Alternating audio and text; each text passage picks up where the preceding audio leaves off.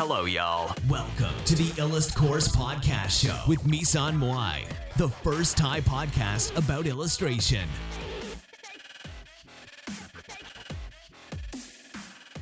สวัสดีค่ะพี่เต้ย สวัสดีค่ะพี่มุ้ย อันนี้เราวันนี้เราจะมาพูดกันถึงเรื่อง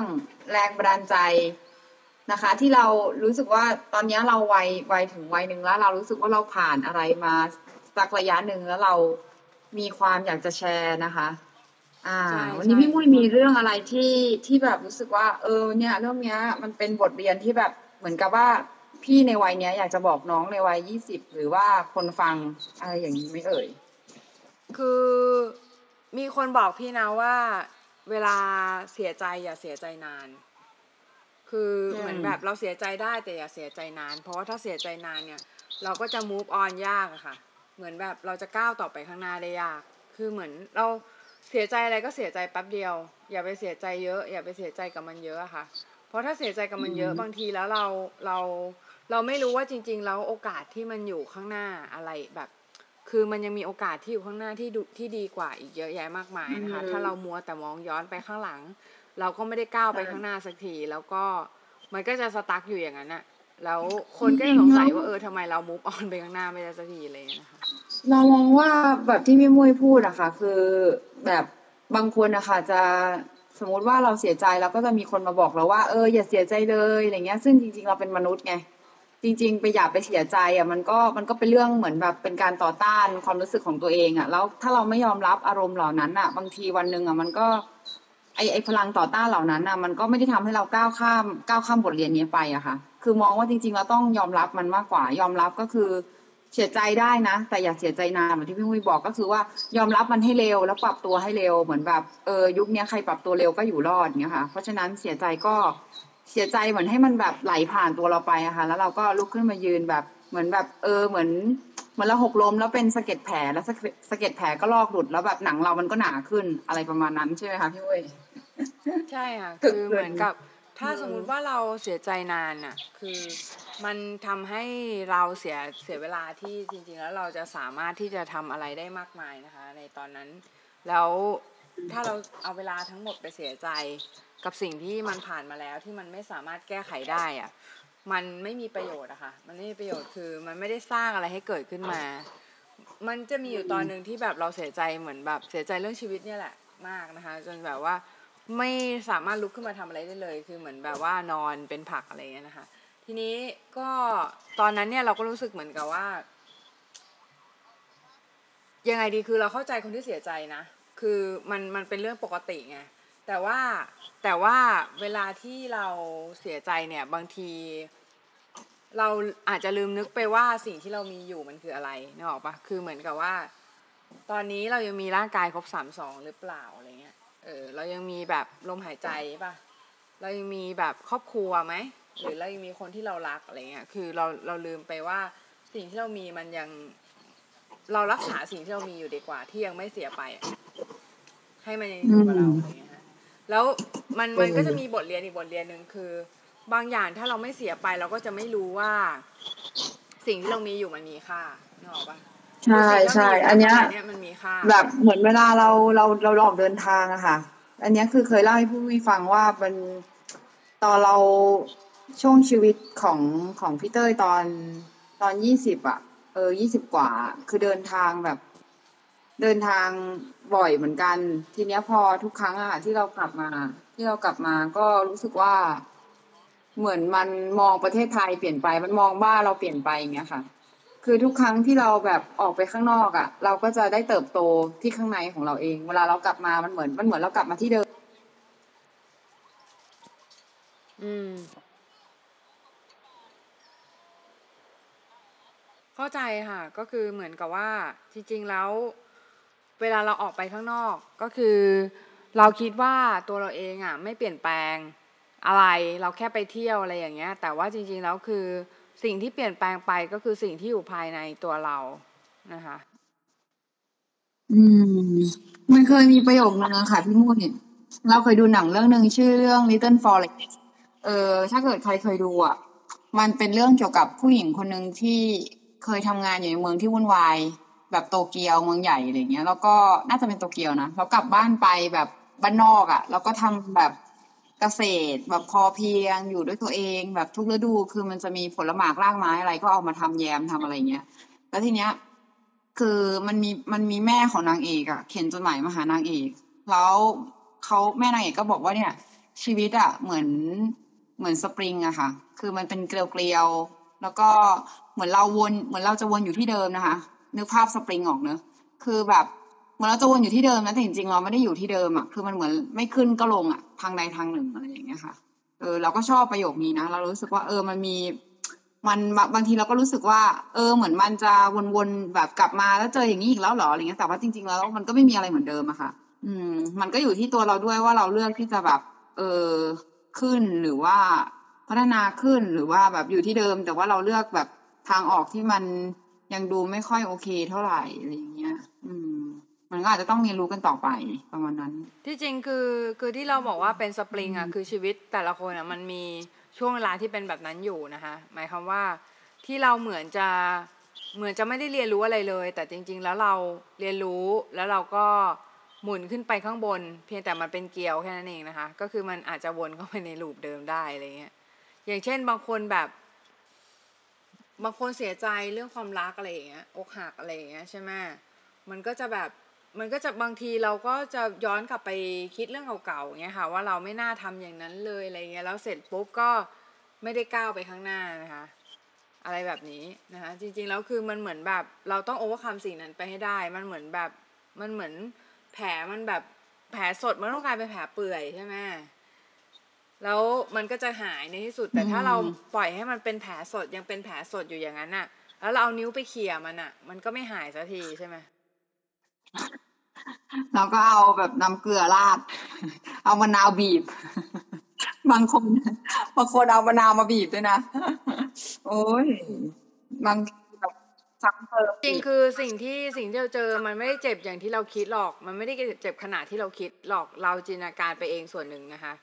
คือหมายความว่าชีวิตเราอะ ถ้าตราบใดที่เราไม่ประสบอะไรถึงชีวิตอะมันไม่ใช่เรื่องใหญ่เท่านั้น เพราะว่าคือ ทุกอย่างอะล้วนกับสามารถมีขึ้นมาใหม่ได้ ถ้าสมมติว่าเราเราก้าวไปข้างหน้านะคะ อืม อืม ใช่ค่ะ คือคือบางทีบางคนกำลังรู้สึกแบบหมดหวังหรือว่าท้อแท้อย่างเงี้ย บางทีเรายังไม่เห็นภาพรวมที่เป็นจุดใหญ่ในชีวิตเราไงคือ คือมันเหมือนกราฟอะค่ะ มันมีขึ้นมันมีลง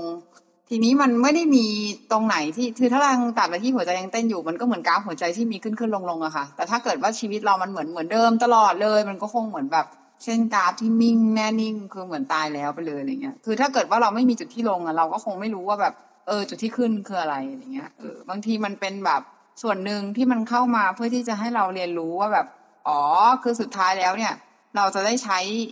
ความรู้สึกนั้นไปเป็นแรงบันดาลใจหรือแรงผลักดันที่จะทำให้มันมีสิ่งอื่น เกิดขึ้นในอนาคตอะไรอย่างเหมือนเหมือนเวลาบางคนแบบ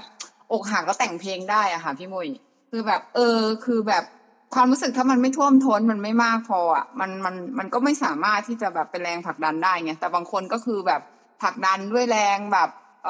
อมันก็มีแรงผลักดันหลายอย่างเนอะบางคนแบบ เออ ได้รับคำชมหรือว่าเห็นคนอื่นมีความสุข แล้วก็เป็นแรงบันดาลใจเนี้ย บางคนก็เหมือนแบบ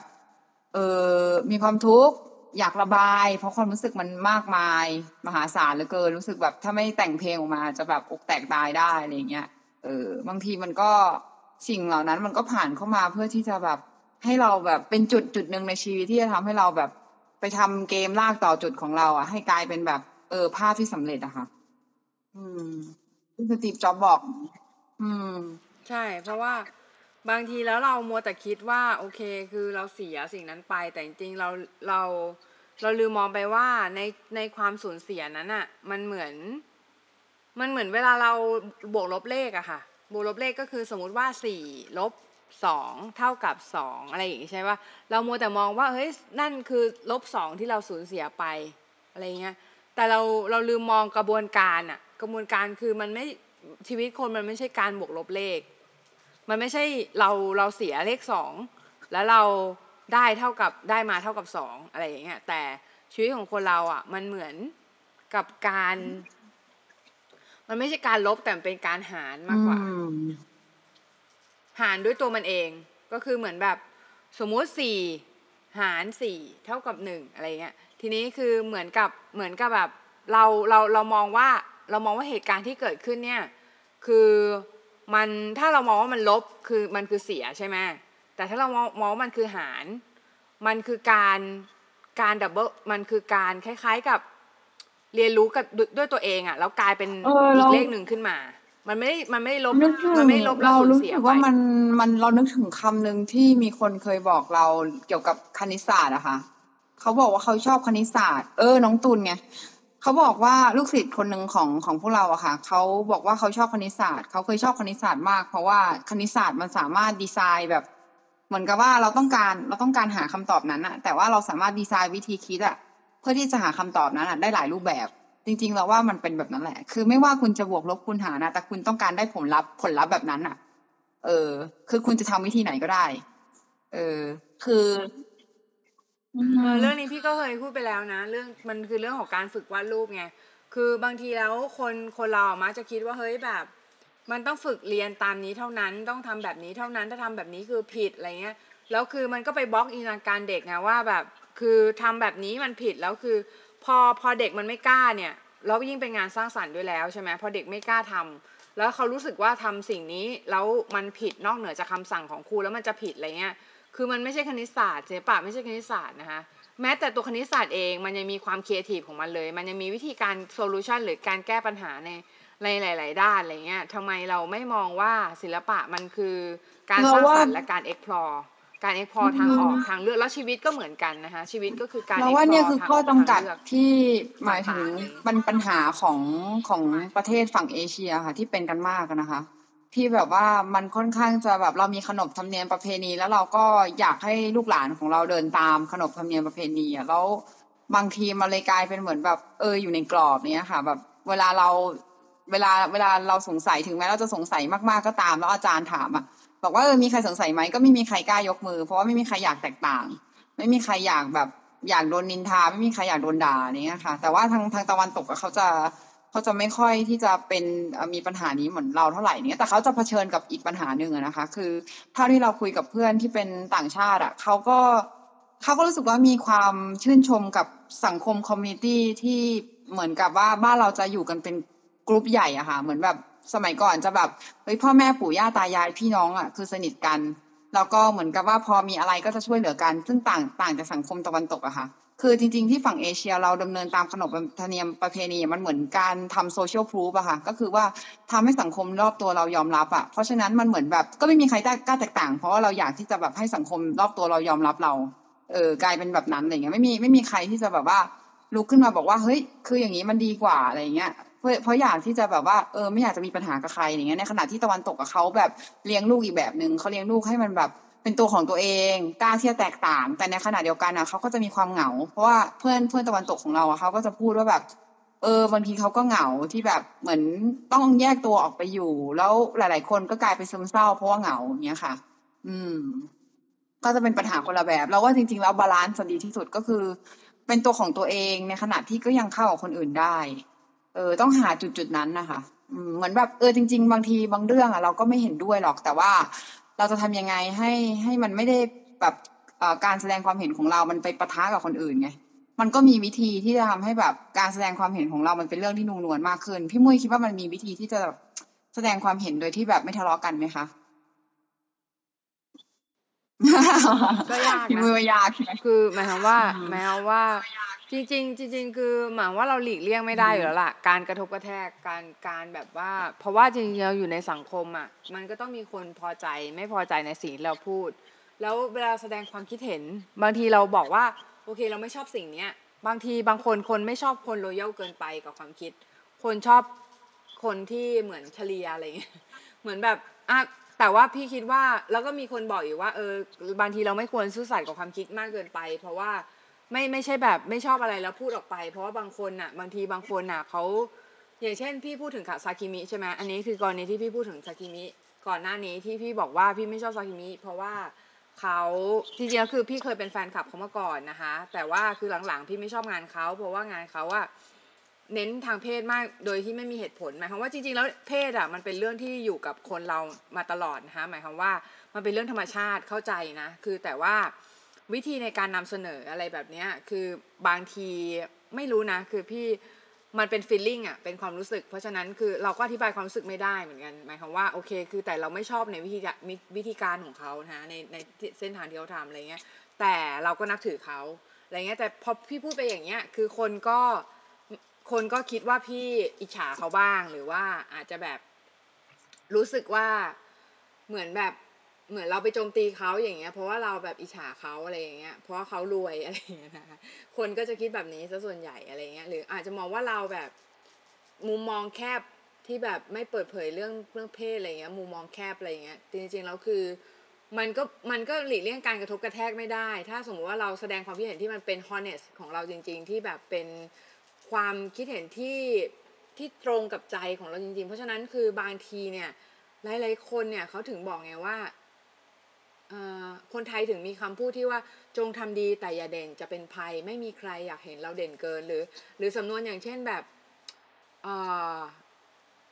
เหมือนกับให้เราให้เราทำตัวเล็ก ๆ เข้าไว้ แล้วก็อย่าอย่ามีไอ้ไอ้นี่ไงมันมีอีกอันนึงที่อะไรนะ อะไรนิ่งเสียตำลึงทองพูดไปสองใบเบี้ยนิ่งเสียตำลึงทองอะไรอย่างเงี้ยคือสำนวนของไทยเนี่ยสอนให้คนไทยเป็นแบบนี้นะคะ เพราะฉะนั้นเขาก็จะแบบคือ เขาก็ก็จะทำให้เราเนี่ยรู้สึกว่าเราเวลาเราไม่ชอบอะไรเราพูดไม่ได้เรา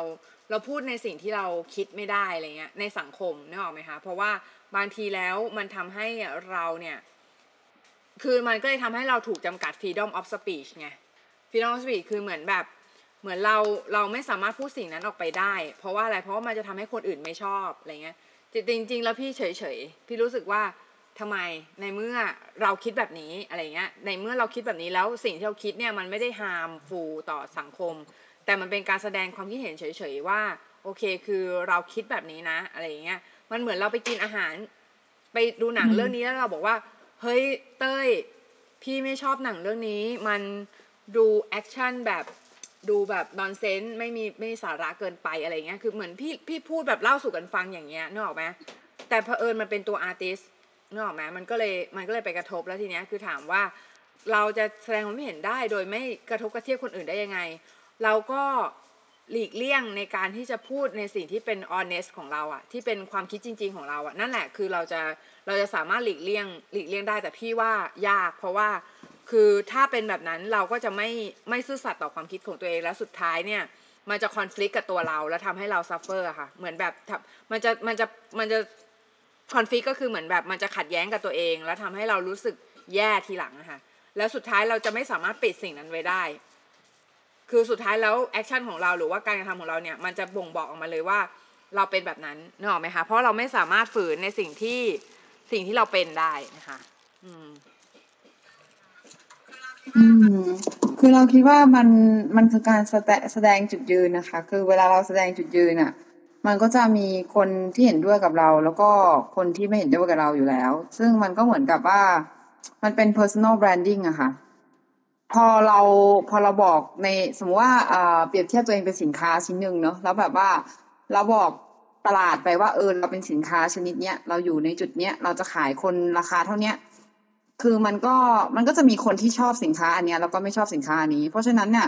คือคนที่จะเข้ามาหาเราอะก็จะเป็นกลุ่มลูกค้าเราก็คือกลุ่มกลุ่มที่ชอบในตัวสินค้าชิ้นเนี้ย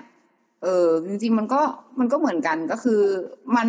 ที่ที่ที่มีอะไรนะเกี่ยวกับเรื่องของการตลาดอะมันมันจะมีเรื่องของการที่แบบว่าเขาจะมีแนวคิดว่า เออทำสินค้าเขาไม่ได้ทำมาขายคนทุกคน แต่เขาว่าต้องทำแล้วเขารู้ว่า อันนี้จะขายใครใช่ไหมคะมันเป็นเรื่องสำคัญที่แบบว่าเขารู้ว่าสินค้าชิ้นนี้จะขายใครจริงๆแล้วคนก็เหมือนกันอะคือเราคิดว่า คือ ตัวเราเองอะดึงดูดผู้คนที่ที่เข้ามาในชีวิตเราอะไรเงี้ยด้วยการที่เราเป็นตัวของตัวเองอย่างเงี้ยเออเพราะฉะนั้นน่ะคือ อันนี้พี่มองว่า ถ้าสมมติว่าคุณอันนี้พี่เต้ยแบบอยากแชร์เรื่องเรื่องเกี่ยวกับ เออยังไงเดียผู้คนแล้วก็เหมือนความรักอะไรอย่างเงี้ยนิดนึงว่าแบบสมมุติถ้าเกิดใครแบบ อยากเจอคนดีๆ แล้วก็แบบเหมือนยังบ่นอยู่ว่าแบบเอ้ยทำไมชีวิตไม่เจอคนดีๆมีแต่คนมาคิดร้ายหรืออะไรเงี้ยบางทีแล้วอะอาจจะต้องย้อนกลับมาแล้วก็เราก็ถามตัวเองว่าจริง ๆ แล้วอะ มันเราเป็นคนที่ดึงดูดคนแบบไหน เออ เราถ้าเราคือสังเกตว่าในชีวิตคนเราอะมันเหมือนกับว่าเราเป็นคนแบบไหนเราก็จะดึงดูดสิ่งเหล่านั้น เออ มันเหมือนแบบมันเหมือนแบบว่า อาจจะไม่ได้แบบเฮ้ยเหมือนกันเป๊ะๆแต่ว่ามันจะมีบางอย่างที่ดึงดูดกันนะคะคนเรามันพบกันมันมีเหตุผลไงเออมันจะมีบางอย่าง อาจจะมีบางอย่างคล้ายคลึงกันอย่างเงี้ย เพราะฉะนั้นเวลาพี่พบใครอะ พี่เจอกับใครใหม่ๆ คือเจอคนเยอะนะคะ ก็จะก็จะมองว่าเออทำไมเราถึงเจอคนแบบนี้อะไรเงี้ย เราอาจจะ พี่จะชอบมองว่าแบบเฮ้ยเรื่องเนี้ยสอนอะไรกับเรา คนคนเนี้ยเขาเขาสอนอะไรเราอย่างเงี้ยค่ะ แต่ชอบมองว่าแบบเราเจอกันอะ มันไม่ได้มีเรื่องบังเอิญหรอกอืม ประมาณเนี้ยค่ะ ก็คือ เวลาเราเวลาเราเจอคนเยอะๆมันเหมือนเรา เราอ่านหนังสือหลายเล่มอะค่ะมันสนุกดีคือคนอะมันเหมือนหนังสือที่มีชีวิตที่แบบ มันไม่เหมือนหนังสือที่แบบเฮ้ยออกมาแล้วพิมพ์ออกมาแล้วข้อมูลมันเหมือนเดิมมันยังอยู่ในนั้นอะไรเงี้ย แต่จริงๆแล้วขนาดขนาดในขนาดที่แบบหนังสือมันเป็นแบบนั้นอะ ลองลองลองนึกดูนะคะ ว่าเวลาเราโตอะเราอ่านหนังสือเล่มเดิมอะเรายังคิดเปลี่ยนไปเลยอะแต่คนอะมันยิ่งกว่านั้นอีกคือคนเรามันแบบมันมันมีความ movement มันมีมันมีความเปลี่ยนแปลงสูงมากมีความซับซ้อนนะคะ คือมันไม่ได้อยู่กับที่อะไรเงี้ย เวลาเราเจอกันอะสมมุติเราเจอกับคนคนเนี้ยสิบปีก่อนอะแล้วเรามาเจอคนคนเนี้ยสิบปีให้หลังอะคืออาจจะรู้สึกต่างกัน สอนบทเรียนต่างกันเงี้ยเออพี่ก็จะชอบมองว่า เออจุดประสงค์อะไร ที่ทำให้เรามาเจอกันอะไรประมาณอย่างเงี้ยค่ะ อืม ก็แบบว่าอันเนี้ยก็คือมองว่าถ้าใครอะยังไม่ได้ไม่ได้แสดงจุดยืน หรือว่าไม่ค่อยกล้าที่จะเป็นตัวของตัวเองอะเรามองว่า คือคือพี่มุ้ยพี่มุ้ยก็จะเป็นตัวของตัวเองเนาะคือ คือ อันเนี้ยเท่าที่เราเป็นน้องสาวเราก็จะเห็นว่า เออพี่มุ้ยอะเขาจะมีความชัดเจนว่าแบบตัวเองชอบอะไรไม่ชอบอะไรอย่างเงี้ยแต่ในส่วนของพี่เต้ยอะพี่อาจะเป็นคนที่แบบมาในจากมาจากจุดที่แบบไม่มั่นใจในตัวเองมาก่อนอะเออเพราะฉะนั้นอะคนสองแบบอะจะมีวิธีคิดที่แตกต่างกันไง เออบางทีพี่จะแบบเกรงใจคนอื่นมากอะไรเงี้ย เราก็รู้สึกว่าแบบเฮ้ยบางทีไม่กล้าปฏิเสธสำหรับคนที่มีปัญหาแบบนี้นะคะ แบบพี่เนี่ยคือพี่รู้สึกว่าเราต้องเคารพตัวเองก่อน เราต้องไม่ว่าอะไรยังไงบางทีเราจะมองว่าแบบ เฮ้ย คนอื่นน่ะ เกรงใจคนอื่น ไม่อยากทำให้เขาเสียใจอย่างเงี้ย แต่แบบเราบางทีเราเบียดเบียนตัวเองอะจริงๆแล้วการที่เราใช้ชีวิตให้มีความสุขก็คือการไม่เบียดเบียนตัวเอง แล้วก็ไม่เบียดเบียนผู้อื่น คือบางทีเราแบบตอบรับคำขอของใครไปโดยที่แบบ เราเดือดร้อนอะ เออ เราเราเราไม่ได้พร้อมอะค่ะ อืม เราก็ต้องกลับมาคิดแล้วก็คนอย่างคนอย่างพี่เนี่ยส่วนใหญ่จะเป็นคนที่เซนซิทีฟแล้วก็แบบรับอะไรมาเยอะเหมือนแบบแคร์คนอื่นมากเนี้ยเพราะฉะนั้นอะพี่ก็มีคำแนะนำว่าแบบ เออให้ตัดสิ่งที่มันไม่จำเป็นออกไปบ้าง ไม่งั้นมันจะแบบมันจะหนักหลังมากเลยมันเหมือนเราจะออกไปเที่ยวอะค่ะ แล้วเราแบบแบกของไม่จำเป็นไปเยอะอะเออซึ่งจริง ๆ แบบเราใช้อยู่ไม่กี่อย่างอะ เออแต่เราแบบเอาไปแบบเหมือนคนบ้านไปเลยอะแล้วแบบเราก็ต้องแบกของเหล่านั้นอะไปกับเราทุกที่อย่างเงี้ย เออ แต่จริงๆคนแบบนี้ก็มีข้อดีนะ ก็คือเหมือนแบบเหมือนเพราะว่าแคร์คนอื่นมากก็เลยไม่ค่อยมีปัญหากับใครไงเหมือนแบบเวลาที่เวลาที่แบบเหมือนพี่เมื่อกี้ที่ถามถามพี่ว่าจะทำยังไงไม่ให้คอน FLICT ส่วนมากคนที่เซนซิทีฟจะไม่ค่อยคอน FLICT กับคนอื่นนะคะหมายความว่าเซนซิทีฟภายนอกนะ คือคือมันไม่ได้เหมือนเนี่กัยบค่ะไม่พี่มุ้ค่อยยมันเหมืไม่อนค่อยแบบมีความเขาไม่ขัดได้แย้งอะ เรารู้สึกว่าเขาไม่ได้มีคนที่เซนซิทีฟนะในมุมมุมพี่นะ คือเขาไม่ได้จริง ๆเขาไม่ได้มีปัญหาใครหรอก แต่เขาจะมีปัญหากับตัวเอง เพราะว่าเขาอะเวลาใครโดนคือคนแบบนี้ถ้าเกิดโดนกระทำอะก็จะไม่พูด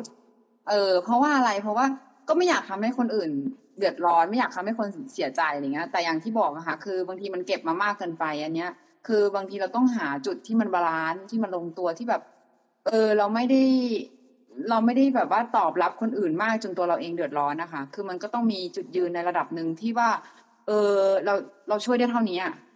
เออช่วยได้เท่านี้เราช่วยช่วยเขาเท่าที่ตัวเองไม่รู้สึกผิดอะคะแต่ไม่ใช่แบบว่า โอ้โห คือใครขออะไรมาก็คือให้หมดเลยอะไรเงี้ย ก็ก็ไม่ใช่ก็คือเรารู้สึกว่ามันเป็นการแบบสูญเสียตัวเอง เพราะว่าเราอยากเป็นแบบที่คนอื่นคาดหวังมากจนเกินไปอะค่ะพี่มุยอืมบางทีมันก็ไม่ดีนะบางทีมันทำให้เรา เสียจุดยืนด้วยไง จุดยืนแล้วทีนี้คือพอมันมันเคยมีหนังสือเล่มหนึ่งชื่อ Why Men Love Bitch นะคะ คือ คือหนังสืออะไรนะกาลาแมเคยเอามาแปลค่ะ ชื่ออะไรนะ ผู้หญิงร้ายผู้ชายรักหรืออะไรประมาณเนี้ยนะคะทีนี้คือหนังสือเล่มนั้นน่ะก็คือเขาจะพูดประมาณว่า ถ้าสมมุติว่าเราไม่อยากทำหน้าที่อะไรให้กับคนอื่นเนี่ย เราอย่าไปตอบรับตั้งแต่แรก เพราะว่าคนอื่นจะรู้สึกว่า เราสามารถทำสิ่งนั้นให้เขาได้นะคะแล้วสิ่งเช่น สมมุติว่าเราไม่อยากเราเราสมมุติว่าเราเราเป็นผู้หญิงใช่ไหมแล้วเราสมมุติเรามีคู่อย่างเงี้ยแล้วสมมุติเราไม่อยากให้ไม่อยากซักผ้าให้คู่อะเราเราก็ต้องไม่ปฏิเหมือนกับทำอะไรสักอย่างที่ทำให้เขารู้ว่าเราเราไม่ทำไม่ทำสิ่งเนี้ยเพราะว่าเพราะว่าอะไรเพราะว่าถ้าเราทำถ้าเรายอมทำสิ่งนี้ใช่ป่ะต่อไปอะ เราจะกลายเป็นคนทำสิ่งนี้ไปเรื่อยๆเลยค่ะ คนที่ทำสิ่งนั้นไปเรื่อยก็คือ ในทุกความสัมพันธ์ก็เหมือนกันก็คล้ายคลึงกันก็คือเหมือนกับ ถ้าความสัมพันธ์เนี้ยเรายอมรับการกระทำแบบนี้ เท่ากับว่า เรายอมรับสิ่งนั้นไปเรื่อยๆเลยแบบพี่พี่เนี่ยประสบด้วยตัวเองนะคะแล้วแล้วคือเหมือนเหมือนมันเป็นสิ่งที่เป็นจริง ใช่มันเป็นสิ่งเป็นจริง เพราะว่าคือพอเรายอมครั้งหนึ่งนะคะมันจะไม่จบใช่ไหมพี่เต้ยมันจะไปเรื่อยๆ คือคือเราว่ามันเป็น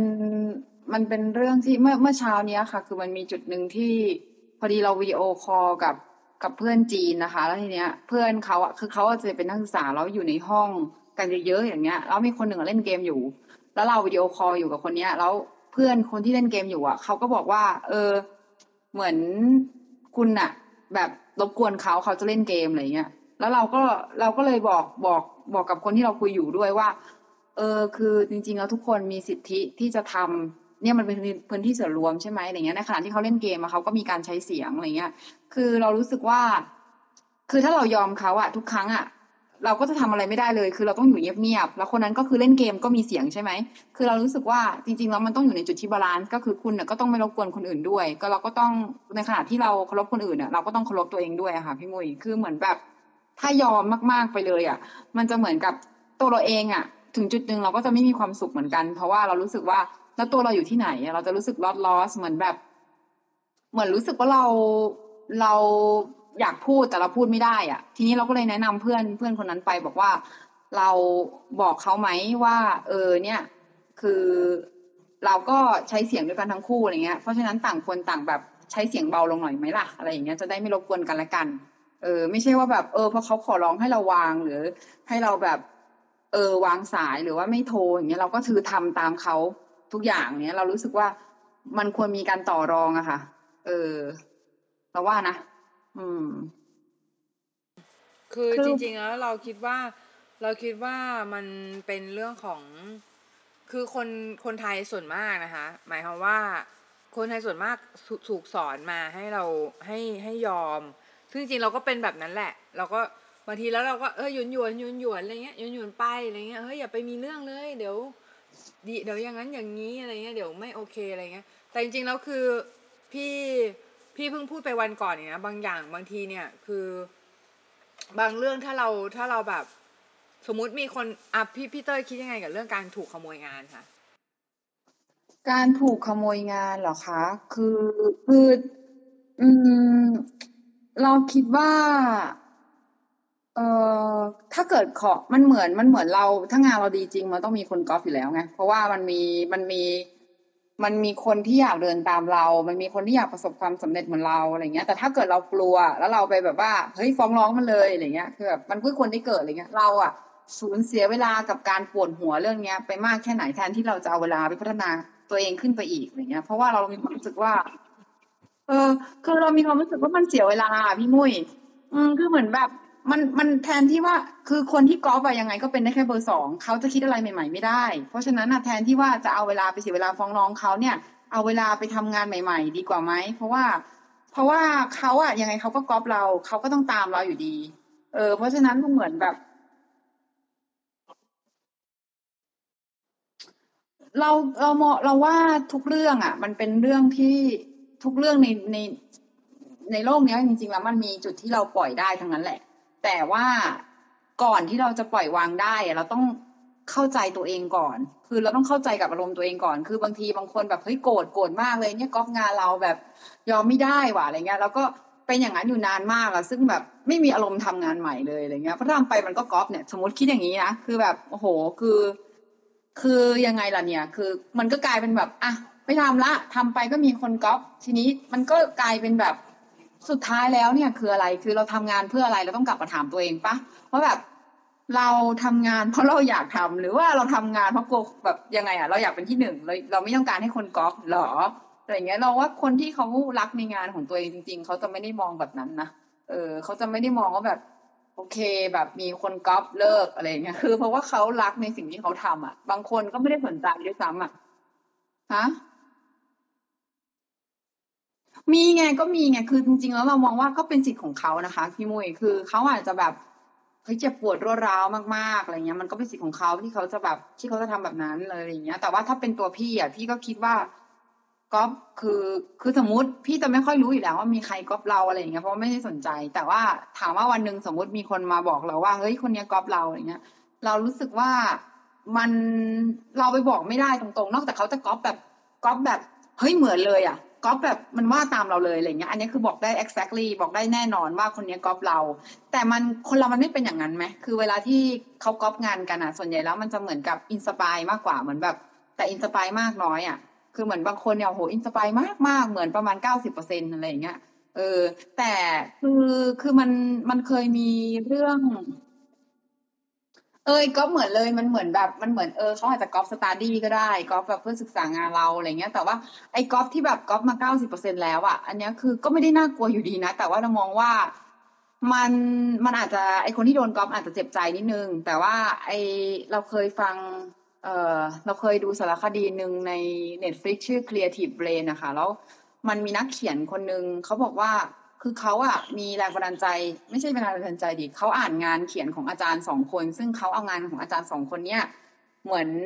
มาแบบ study อะแล้วเขาก็ rewrite ไม่ใช่ rewrite ดิคือเขาเอามาเอามาทำงานของเขาเองอะเออเขาสตาร์ดี้แล้วเอามาทำงานของเขาเองอะเออ แล้วเขาก็พูดประมาณว่า ในโลกนี้มันไม่มีอะไรใหม่หรอก เออ มันไม่มีอะไรใหม่ มันแบบ มันมันเหมือนเราแบบตัดแปะ เออเราชอบอันนี้ของคนนี้เราก็ดึงมาเราชอบเราชอบแนวคิดนี้ของคนนี้เราก็ดึงมาแล้วแล้วมันก็ตัดแปะจนมากลายเป็นงานเรา เรามองว่าคนที่ก๊อปแบบเก้าสิบเปอร์เซ็นต์อะเขาอาจจะชอบเรามาก จริง ๆ แล้วเนี่ยเขาเป็นติ่งไงเขาเป็นติ่งเราหรือเปล่าอะไรเงี้ยจริงๆแล้วเราควรจะแบบเราควรจะรักติ่งของเรานะความจริงอะเขาเป็นแฟนคลับเรานะเออ อืมใช่ อืม จริงๆแบบ แล้วมันแต่มันจะมีกรณีที่แบบอย่างเอ่อสมมุติว่าเราสมมุติว่าเป็นค่ายมือถืออย่างเงี้ย อีกค่ายหนึ่งก๊อปค่ายหนึ่งใช่ป่ะแต่อีกค่ายหนึ่งดันยอดขายมากกว่าเงี้ย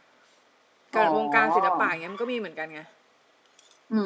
ม จริง ๆ แล้วเราว่ามันก็มันก็ขึ้นอยู่กับโอกาสด้วยแหละ คือ จริง ๆ แล้วเรามองว่าคนที่ก๊อปไปแล้วขายมากกว่า คือเขาก็อาจจะนำมันไปปรับปรุง แล้วก็ทำมาการตลาดที่ดีกว่า เออคือแต่ว่าเราเรามองว่าในภาพรวมอะในภาพรวมอะคือ มนุษย์มันเป็นอย่างนั้นปะคือเหมือนแบบว่าเราเราโตขึ้นอะเราพัฒนาขึ้นได้ เพราะเราเห็นเห็นคนอื่นนะแล้วเราก็เราก็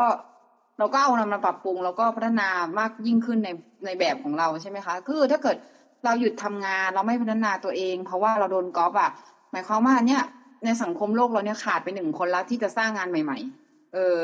ถ้าสมมติว่ามองว่าเฮ้ยมันมีคนน่ะ inspire มาจากคนแรก แล้วก็เอามาปรับปรุงแล้วทำให้ดีขึ้น และไอ้คนเนี้ยไอ้คนที่สองอะ มันก็ไป inspire คนที่สามแล้วคนที่สาม inspire คนที่สี่ทีเนี้ยโลกมันก็ไม่หยุดหมุนใช่ไหมคะมันก็จะมีแต่สิ่งที่แบบพัฒนาขึ้นเรื่อยๆ แต่ไอ้เนี่ยเราถ้าเรามองว่าแบบเฮ้ยฆ่าตัดตอนเลย สมมติแบบก๊อปโดนก๊อปปุ๊บหยุดวาดอ้าวทีนี้มันก็กลายเป็นแบบแล้วไงคือพลังงานมันก็ไม่หมุนไปมันก็แบบ คนที่คนที่เป็น creator อะค่ะคนที่เป็นคนริเริ่มอะมันหายไปแล้วหนึ่งคนอะเพราะฉะนั้นอะไอ้จุดที่คนคนเนี้ยจะสามารถไป inspiration ต่ออะ มันได้หายไปหนึ่งคนเลย มันโดนฆ่าตัดตอนไป อืม อันนี้เรามองในภาพรวมนะ เออ แต่ในมองในแง่ความรู้สึกกับมันก็คือเป็นความรู้สึกที่แบบ เราว่าวันหนึ่งวันหนึ่งที่เขาทำใจได้อะไรอย่างเงี้ยค่ะ คือเขาก็อาจจะกลับมาวาดรูปอีกครั้งหนึ่งก็ได้ คนที่เขาแบบ เออเลิกวาดไปอย่างเงี้ยค่ะ มันก็ขึ้นอยู่กับการทำใจของแต่ละคนอะเนาะ อืม มันมันจะมีอีกเรื่องหนึ่งพี่ที่แบบน่าสนใจก็คือเรื่องที่แบบ คนโดน unfriend พี่ อืม คือแบบเวลาสมมุติเราเราขัดแย้งกันใช่ไหมเหมือนต่อเนื่องจากประเด็นเมื่อกี้อะสมมุติอืมเราแสดงความคิดเห็นอะไรออกไป ภายนอก แล้วคนไม่ชอบแล้วเขา unfriend เรา แล้วเราก็บางทีบางคนก็รู้สึกเจ็บปวดใช่ไหมเราจะรู้สึก handle กับความรู้สึกนั้นยังไงพี่ ความรู้สึกเจ็บปวดที่โดน unfriend เหรอคะเรารู้สึกว่า ต้องยอมรับก่อนอะประเด็นแรกเลยเวลาเราเจอพบเจอกับความเจ็บปวดเราต้องยอมรับก่อน แล้วก็ยอมรับว่าอ๋อเออคนนี้ unfriend เราเนอะอะไรเงี้ยไม่ต้องไปหาข้ออ้างหรืออะไรมากมาย แค่รู้ว่า คือเราไม่รู้หรอกว่าเขาคนนั้นนะเขาทำไปเพื่ออะไร เออ ถ้าบางทีเราหาเหตุผลนะเราเราชักแม่น้ำทั้งห้ามันก็เป็นแค่เหตุผลที่เราให้กับตัวเองอะแต่ว่ามันอาจจะไม่ใช่เหตุผลจริง ๆ ที่คนคนนั้น unfriend เราก็ได้ เรารู้สึกว่ามันเหมือนกับการยอมรับความเจ็บปวด แล้วก็ ปล่อยให้มันหายอะค่ะ คือบางทีมันอาจจะต้องการเวลาเยียวยา หรือต้องการแบบพลังงานที่เราเทคเข้ามาใหม่ๆ อาจจะเป็นเพื่อนใหม่ๆ คือมันเหมือนกับเรานึกถึงอยู่ดีๆเราก็นึกถึงเรื่องของมาริเอคอนโดที่แบบเขาจัดบ้านใหม่ แล้วเขาก็ทิ้งของเก่าๆไป เพื่อที่จะให้มันมีสเปซใหม่ๆสำหรับสิ่งใหม่ ๆ เรามองว่าคนที่อันเฟนเราอะคือ ก็คือเป็นพลังงานเก่าไปแล้วอะค่ะ คือมันอาจจะแบบสมมุติว่าคนคนนี้ unfriend เราหมายความว่า มันมีที่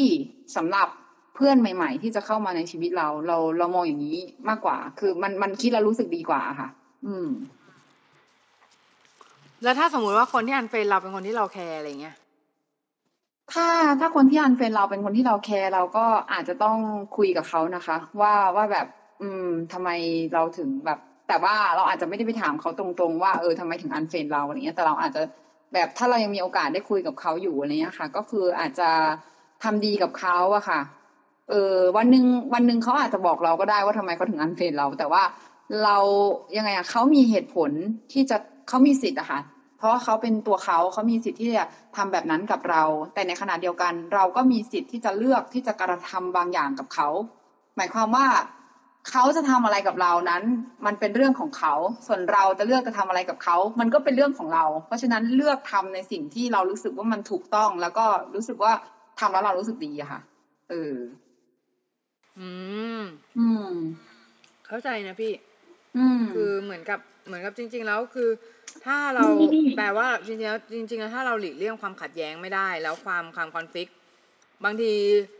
คนที่อันเฟนอะเขาอาจจะคิดอีกแบบคือเหมือนแบบ ตัวเขาเองก็มีคอนฟ lict ในตัวเขาเนกออกไหมคะเหมือนแบบคือเหมือนเหมือนเราแล้วเขาเขาเขาจัดการกับคอนฟ lict นั้นด้วยการด้วยการทำแบบนี้อะไรเงี้ย ใช่ คือมันเป็นปัญหาของเขาที่เราก็มองไม่เห็นนะคะ คือทุกคนการเรารู้สึกว่าความเห็นอกเห็นใจคนอื่นนะมันคือสิ่งนี้คือบางทีมันเราไม่รู้หรอกว่าเขาเผชิญกับปัญหาอะไรในชีวิต เออ แล้วจุดจุดหนึ่งก็คือเขาอาจจะคิดว่าการที่มีคนคนนี้เป็นเพื่อนอะเขาอาจจะรู้สึกทุกข์ก็ได้เนี้ยเพราะฉะนั้นเขาเลือกที่จะตัดเพื่อนคนนี้ออกจากชีวิตของเขาซึ่งมันเป็นสิทธิของเขาอะค่ะ แล้วมันไม่รู้เราเคยคิดว่า เวลาที่ มีคนที่ไม่ชอบเราอะเราเรามีแนวคิดว่าแบบการที่เราเป็นตัวของตัวเองแล้วเราทำดีที่สุดแล้วอะแล้วมีคนไม่ชอบเราอะ ก็คือมันเป็นปัญหาของเขานะมันไม่ใช่ปัญหาของเรา เออ มันเหมือนแบบการที่คนคนนั้นเขามีวิธีการมองโลกแบบนั้นอะเขาก็จะมีความทุกข์ในแบบของเขาส่วนตัวเราอะ ก็มองโลกในแบบของเรา แล้วก็มีความทุกข์ในแบบของเรา เพราะฉะนั้นเราต้องเลือกอะค่ะว่าณตอนนี้คือเราจะเลือกมองโลกเหมือนเดิม เพื่อที่จะทุกข์เหมือนเดิมหรือเปล่า คืออันนี้ในฐานะที่แบบเป็นดีไซเนอร์เป็นนักออกแบบอะค่ะ เรามองว่าปัญหามันมีไว้แก้ไขพอแก้เสร็จแล้วอะคือพอแก้เสร็จแล้วเนี่ยมันอาจจะมีปัญหาใหม่ๆให้เราเข้ามาอะไรเงี้ยแล้วเราเป็นคนที่แบบไม่ชอบหมกมุ่นอยู่กับปัญหาเดิมๆไหมคะเรารู้สึกว่าเฮ้ยปัญหาเนี้ยเข้ามาปุ๊บเราหาวิธีแก้ไข แก้เสร็จแล้วเราก็ต้องไปต่อไปที่ปัญหาอื่นๆเนี่ยค่ะ เออเพราะไม่งั้นอะมันเหมือนแบบ ปัญหามันก็จะเออปัญหามันก็จะวนเวียนซ้ำไปซ้ำมาค่ะ ถ้าเราไม่แก้ไขเออเพราะฉะนั้นเรารู้สึกว่า อืมเขามีปัญหาของเขาอย่าไป อย่าไปโฟกัสที่ปัญหาของเขา เราก็โฟกัสกับปัญหาของเราใช้ชีวิตของเราไปอะค่ะ คนที่ unfriend เราเขาก็ปล่อยให้เขาได้ไปเรียนรู้ในบทเรียนของเขาเองเถอะ เราคิดว่านะอืม อืม ใช่บางทีก็ต้องปล่อยไป อืม เราว่าหลาย ๆ ปัญหานะเท่าที่เท่าที่แบบว่าเหมือนเราสรุปอะนะคะ ว่าเออการพูดคุยครั้งเนี้ยมันเหมือนแบบ เรารู้สึกว่า เออจริง ๆ แล้วเราทุกข์ เพราะเราปล่อยวางกันไม่ค่อยเป็น แล้วเราก็ไม่รู้ว่าแบบ แบบเด็กเด็กรุ่นใหม่ หรือว่าคนรุ่นใหม่หรือใครที่มาฟังพอดคาสต์อันนี้อยู่อะเข้าใจแบบคำว่าพอแบบคำว่าปล่อยวางยังไงกันบ้างอย่างเงี้ย อาจจะรู้สึกว่ามันดูศาสนามากเลยใช่ไหมแต่ว่าทีเนี้ยเราเรารู้สึกว่าการปล่อยวางอะมันเหมือนแบบมันเป็นมันเป็นส่วนหนึ่งที่มันมันเป็นส่วนสำคัญเลยด้วย ที่ทำให้เราแบบมีความสุขอย่างง่าย ๆอะค่ะเออเราเพิ่งเราเพิ่งคุยกับพี่มุ้ยเองว่าแบบ เออบางทีมันก็จะมีเพื่อนบางคนที่แบบว่าเราอยู่ด้วยแล้วเรารู้สึกว่าแบบทำไมมันมันรู้สึกแบบว่าเขาเขาเขาอยู่ด้วยแล้วไม่ได้สบายใจอะไรอย่างเงี้ย เออ คือเรารู้สึกเหมือนแบบ เอ๊ะทำไมเขาโกรธง่ายจังทำไมเขาโมโหง่ายจังเงี้ยคือบางทีมันเหมือนกับอาการโมโหมันมาจากการที่เราปล่อยไม่เป็นด้วย ส่วนหนึ่งคือมันปล่อยอาจจะปล่อยเป็นแต่ปล่อยไม่เร็วอะค่ะ มันก็เลยกลายเป็นอารมณ์โกรธ ที่มันเห็นได้ชัดทางสีหน้าและท่าทาง แต่แบบบางทีถ้าเราปล่อยเร็วเนี่ย มันจะกลายเป็นเหมือนแบบว่าเฮ้ยเรารู้แล้วเราโกรธแต่เรารู้ในใจเรายังเราเราสามารถพอเรารู้ปุ๊บเนี่ยมันเหมือนเราเอาไฟฉายไปส่องในที่มืดอะเราก็จะแบบไอความโกรธตรงนั้นอะคือคือคือเรามองว่าแบบไออารมณ์อะมันอยู่ได้แค่ ที่ว่างที่ในตัวเราอะเหมือนกับอาจินตนาการว่า ไอกล่องบรรจุอารมณ์ของเราอะมันบรรจุได้แค่หนึ่งอารมณ์ ต่อ ต่อหนึ่งครั้งอะ อาจจะแบบเหมือนกับเหมือนเหมือนสมมติว่าตอนนี้เรากำลังโกรธเราจะโกรธโกรธโกรธโกรธได้อย่างเดียว ทีนี้พอสมมติว่าเราไปรู้ตัวว่าเราโกรธใช่ไหมคะเราแล้วเราปล่อยโกรธออกไปอะ เราจะสามารถใส่อารมณ์อื่นเข้ามาได้ เออ คืออย่างเงี้ย มันเป็นอย่างเงี้ยแล้วเราสึกเหมือนว่าว่าอารมณ์แต่ละตัวมันมันถ้าเราไปรู้ตัวมันปุ๊บเนี่ยแล้วเราแบบ เราก็จะสามารถที่จะไปจัดการกับมันได้ไงเออ เพราะฉะนั้นเรารู้สึกว่ามัน มันไม่ใช่ว่ามันไม่โกรธแล้วไม่ใช่ว่าเฮ้ยคนที่ใจเย็นอะคือคนที่ไม่โกรธนะคือเรารู้สึกคนที่ใจเย็นเขาปล่อยเร็วเขาแบบเขารู้แล้วก็ปล่อยรู้แล้วก็ปล่อยเหมันหายใจอะค่ะหายใจเข้าลึกๆหายใจออกยาวๆ คือแบบทันทีที่เราหายใจปุ๊บเราหายใจออก หายใจเข้าปุ๊บหายใจออกเนี่ยมันอารมณ์มันแบบเปลี่ยนแล้วอะเออ เรารู้สึกว่ามันเป็นอย่างนั้น เพราะฉะนั้นคนที่อยู่ด้วยแล้วสบายใจอะเราว่าเป็นคนที่ปล่อยเร็วนะปล่อยเร็วแบบรู้แล้วปล่อยรู้แล้วปล่อยอย่างเงี้ยคือเราอืมเราคิดว่าการ การคบกันอะหรือการมีความสัมพันธ์ ซึ่งกันและกันไม่ว่าจะเป็นเพื่อน หรือว่าจะเป็นคนรักก็ตาม หรือว่าจะเป็นคนที่อยู่ในสังคม ทั่วๆไปที่เรามีปฏิสัมพันธ์ซึ่งกันและกันเนี่ย บางทีแล้วการที่เราจะไม่ขัดแย้งกันเลยมันยาก แต่เราสามารถทำได้ก็คือ อย่างแรกเลยคือเหมือน เราต้องดูคนคนนั้นก่อน ว่าคนคนนั้นเนี่ยเป็นคนแบบไหน แล้ว คนแต่ละแบบเนี่ย มันก็มีวิธี handle ต่างกันไป มันเป็นเรื่องของ emotional intelligence นะคะ หรือ EQ ก็คือเหมือนแบบ ถ้าเราเป็นคนที่มี EQ ดีเนี่ย เราก็จะไม่ค่อยโกรธคนง่าย นานๆจะโกรธทีอะไรเงี้ย เหมือนแบบ ถ้าถ้าระดับความระดับอารมณ์ของเราดีอะอยู่ตลอดเวลา บางทีแล้วเราก็จะไม่ค่อยโกรธโกรธคนเท่าไหร่ใช่ไหมทีนี้ถามว่าแล้วเราจะทำยังไงให้เมนเทนให้ ให้เราเป็นคนที่ไม่โมโหง่าย ไม่ให้โมโหกับสิ่งอะไรต่างๆ ง่าย ๆ เนี่ย ขั้นแรกก็คือต้องเป็นคนมีความอดทนอดกลั้นก่อนฝรั่งเขาจะมีคำหนึ่งว่า instant gratification นะคะ ก็คือเหมือนแบบ คนเราต้องการต้องการการตอบสนองหรือความพึงพอใจ ทันทีทันใดนึกออกไหมคะเหมือนกับ เหมือนกับแบบน้องสั่งอาหารน่ะแล้วน้องน้องต้องการแบบเดี๋ยวนี้อะ คือน้องไม่ต้องการไม่ต้องการการรอการปรุงใด ๆ ทั้งสิ้น คือมันเหมือนแบบ น้องน้องจะน้องเวลาน้องแสดงอารมณ์อะมันเหมือนน้อง น้องอยากจะแบบ น้องสั่งอาหารแล้วโอเคมาเอาเอาอาหารมาเดี๋ยวนี้จะกินตอนนี้เลยห้ามปรุงห้ามอะไรทั้งสิ้น มันก็จะเป็นอาหารดิบถูกปะเวลาน้องแสดงอาการแบบนั้นออกมาอะไรเงี้ย มันก็จะเป็นอารมณ์ที่มันดิบดิบที่แบบอารมณ์ดิบอะอารมณ์ดิบที่มันอารมณ์ที่มันไม่ได้ผ่านการการปรุงการแบบการพัชไลอะไรใด ๆอะไรเงี้ย คือ เพราะฉะนั้นเวลาเราแสดงอารมณ์โกรธออกไป อารมณ์โกรธเนี่ยเป็นอารมณ์ดิบของเราเนี่ยฮะอารมณ์ที่มันมันเป็นรอหรือว่าเป็นเป็นสิ่งที่เราไม่ได้คัดกรองอะค่ะเออเพราะฉะนั้นเนี่ยคือเวลาที่เราแสดงความคิดเห็นในโลกออนไลน์ หรือว่าจะเป็นการคุยกันก็ตามเนี่ย เราควรจะเอาเอาสิ่งรอพวกนี้ออกไปก่อน หมายความว่าอารมณ์ที่เป็นอารมณ์รออารมณ์ดิบของเราออกไปก่อนค่ะ อืมพี่เตยคิดว่าไง อืมเราว่า คือใช่ในโลกเนี้ย มันมันมันยากที่จะแบบไม่ขัดแย้งเลยนะคะ แต่ว่าทีเนี้ย เราส่วนตัวเราเรารู้สึกว่าอ่ามันมันจะมีบางเรื่องที่เรายอมได้อะค่ะ เออแต่ว่าแล้วมันจะมีบางเรื่องที่เรารู้สึกว่า เออ เรื่องเนี้ยเราเราเราถือว่ะอะไรเงี้ย คือแต่ละคนมันจะมีจุดจุดที่แบบจุด standard อะค่ะจุดมาตรฐานของแต่ละคนน่ะต่างกัน คือแบบว่าบางคนอะรู้สึกว่าเรื่องเนี้ยเป็นเรื่องเล็ก แต่แต่คุณรู้ไหมว่า อันเนี้ยมันเป็นเรื่องใหญ่สำหรับอีกคนหนึ่งเราก็ไม่รู้ถ้าเกิดเขาไม่พูดถูกไหมทีเนี้ยเรารู้สึกว่าการมีความสัมพันธ์อะ มันคือการสื่อสารที่เอ่อที่ดี คือการมีความสัมพันธ์ที่ดีมันต้องพึ่งการสื่อสารที่ดีด้วย คือบางทีอะเราแบบ เรื่องไหนที่เรารู้สึกว่าเราคอนเซิร์นหรือเราถือจริง ๆอะเราอาจจะมีการพูดคุยกันว่า เออ อันนี้เรา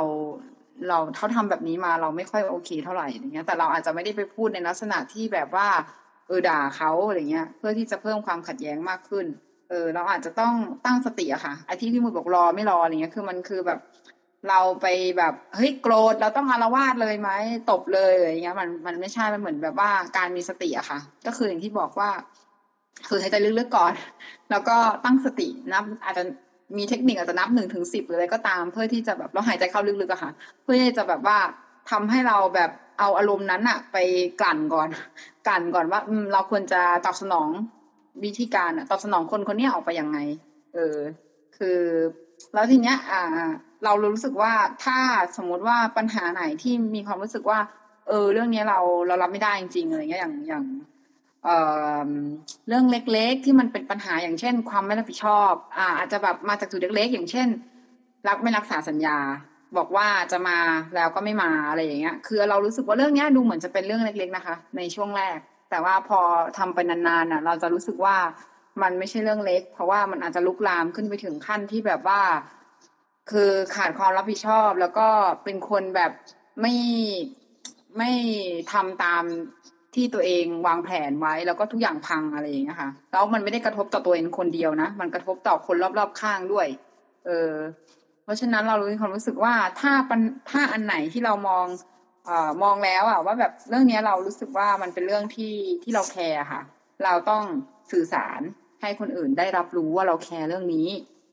อืมเพื่อที่จะลดลดความแบบกระแทกกระทันกันมากขึ้น เอ้ยกันกันให้มันน้อยลงการแทกกระทันกันเนี่ยเหมือนแบบว่า พอเราทำอะไรออกไปแล้วแบบคนอื่นรับไม่ได้อะเออซึ่งเราไม่รู้ว่าแบบจุดรับไม่ได้ของแต่ละคนมันอยู่ที่ตรงไหนอะเออบางทีแล้วการที่เราอยู่ในสังคมอะมันเหมือนกับว่า ทุกคนใช้มาตรฐานแบบ เออ เดียวกัน เออสังคมหนึ่งใช้มาตรฐานเดียวกัน อย่างเช่น สมมติว่าของคนไทยอย่างเงี้ยเรื่องอะไรเดียวมันมีหลาย ๆ เรื่องนะอย่างเช่นเรื่องอ่าเรื่องอะไรอะ มีหลายเรื่องที่คนไทย concern อะมีหลายเรื่องที่คนไทยถืออะแต่ฝรั่งไม่ถืออะไรเงี้ยซึ่งการจะอยู่ในสังคมไทยอะเราก็ต้องเรียนรู้ว่าคนไทยแคร์เรื่องอะไรบ้าง ไม่งั้นเราก็จะกลายเป็นเหมือนแบบ เออเราเรามีความขัดแย้งกับคนไปไปหมดเลยอย่างเงี้ย หรืออาจจะเออเรื่องอันนี้อะเรื่องเล่นหัวไหมเรื่องเล่นหัวเหมือนแบบว่าคนไทยไม่ชอบให้เล่นหัวเงี้ยฝรั่งอาจจะแบบหรือเกาหลีอย่างเงี้ยอาจจะแบบรู้สึกว่าธรรมดามากตบหัวเป็นเรื่องธรรมดาอะไรเงี้ย ซึ่งแบบ อืม ถ้าเกิดเขาไม่ได้เรียนรู้เรียนรู้ความต่างตรงเนี้ยเขาแน่นอนมาอยู่เมืองไทยมีปัญหาแน่นอนเลย เออ ทีเนี้ย เออ แต่ถ้าเราบอกเขาไปก่อนอะว่า ตรงเนี้ยคนไทยถือนะเออ เหมือนเวลาเรามีความสัมพันธ์กับใครแล้ว เราบอกเขาว่า เออ เราถือเรื่องนี้นะ เรื่องสกินชิปไม่ได้นะ เรื่องคำหยาบเราถือนะอะไรเงี้ย เรื่องอะไรอีกอะแก้ผ้าอะไรเงี้ยอ่าเสื้อเชิ้ตเออเพื่อนนะไม่ใส่เสื้อ เออ เราถือนะอะไรเงี้ยเออไม่ใส่เสื้อแบบผู้ชายไม่ใส่เสื้อ เออเนี้ยเราถืออะไรวะเนี้ยก็บอกเขาไปเราไม่รู้ว่าแต่ละคนอะ มีจุดยังไงเงี้ยถึงถึงขนาดที่แบบเพื่อนเราอะ เพื่อนเราแบบว่าก็มีโสดหลายคนใช่ไหมมีก็มีเพื่อนเพื่อนคุยกันแบบแซวกันเล่นๆว่าแบบ เออเนี่ย ถ้าเกิดแบบ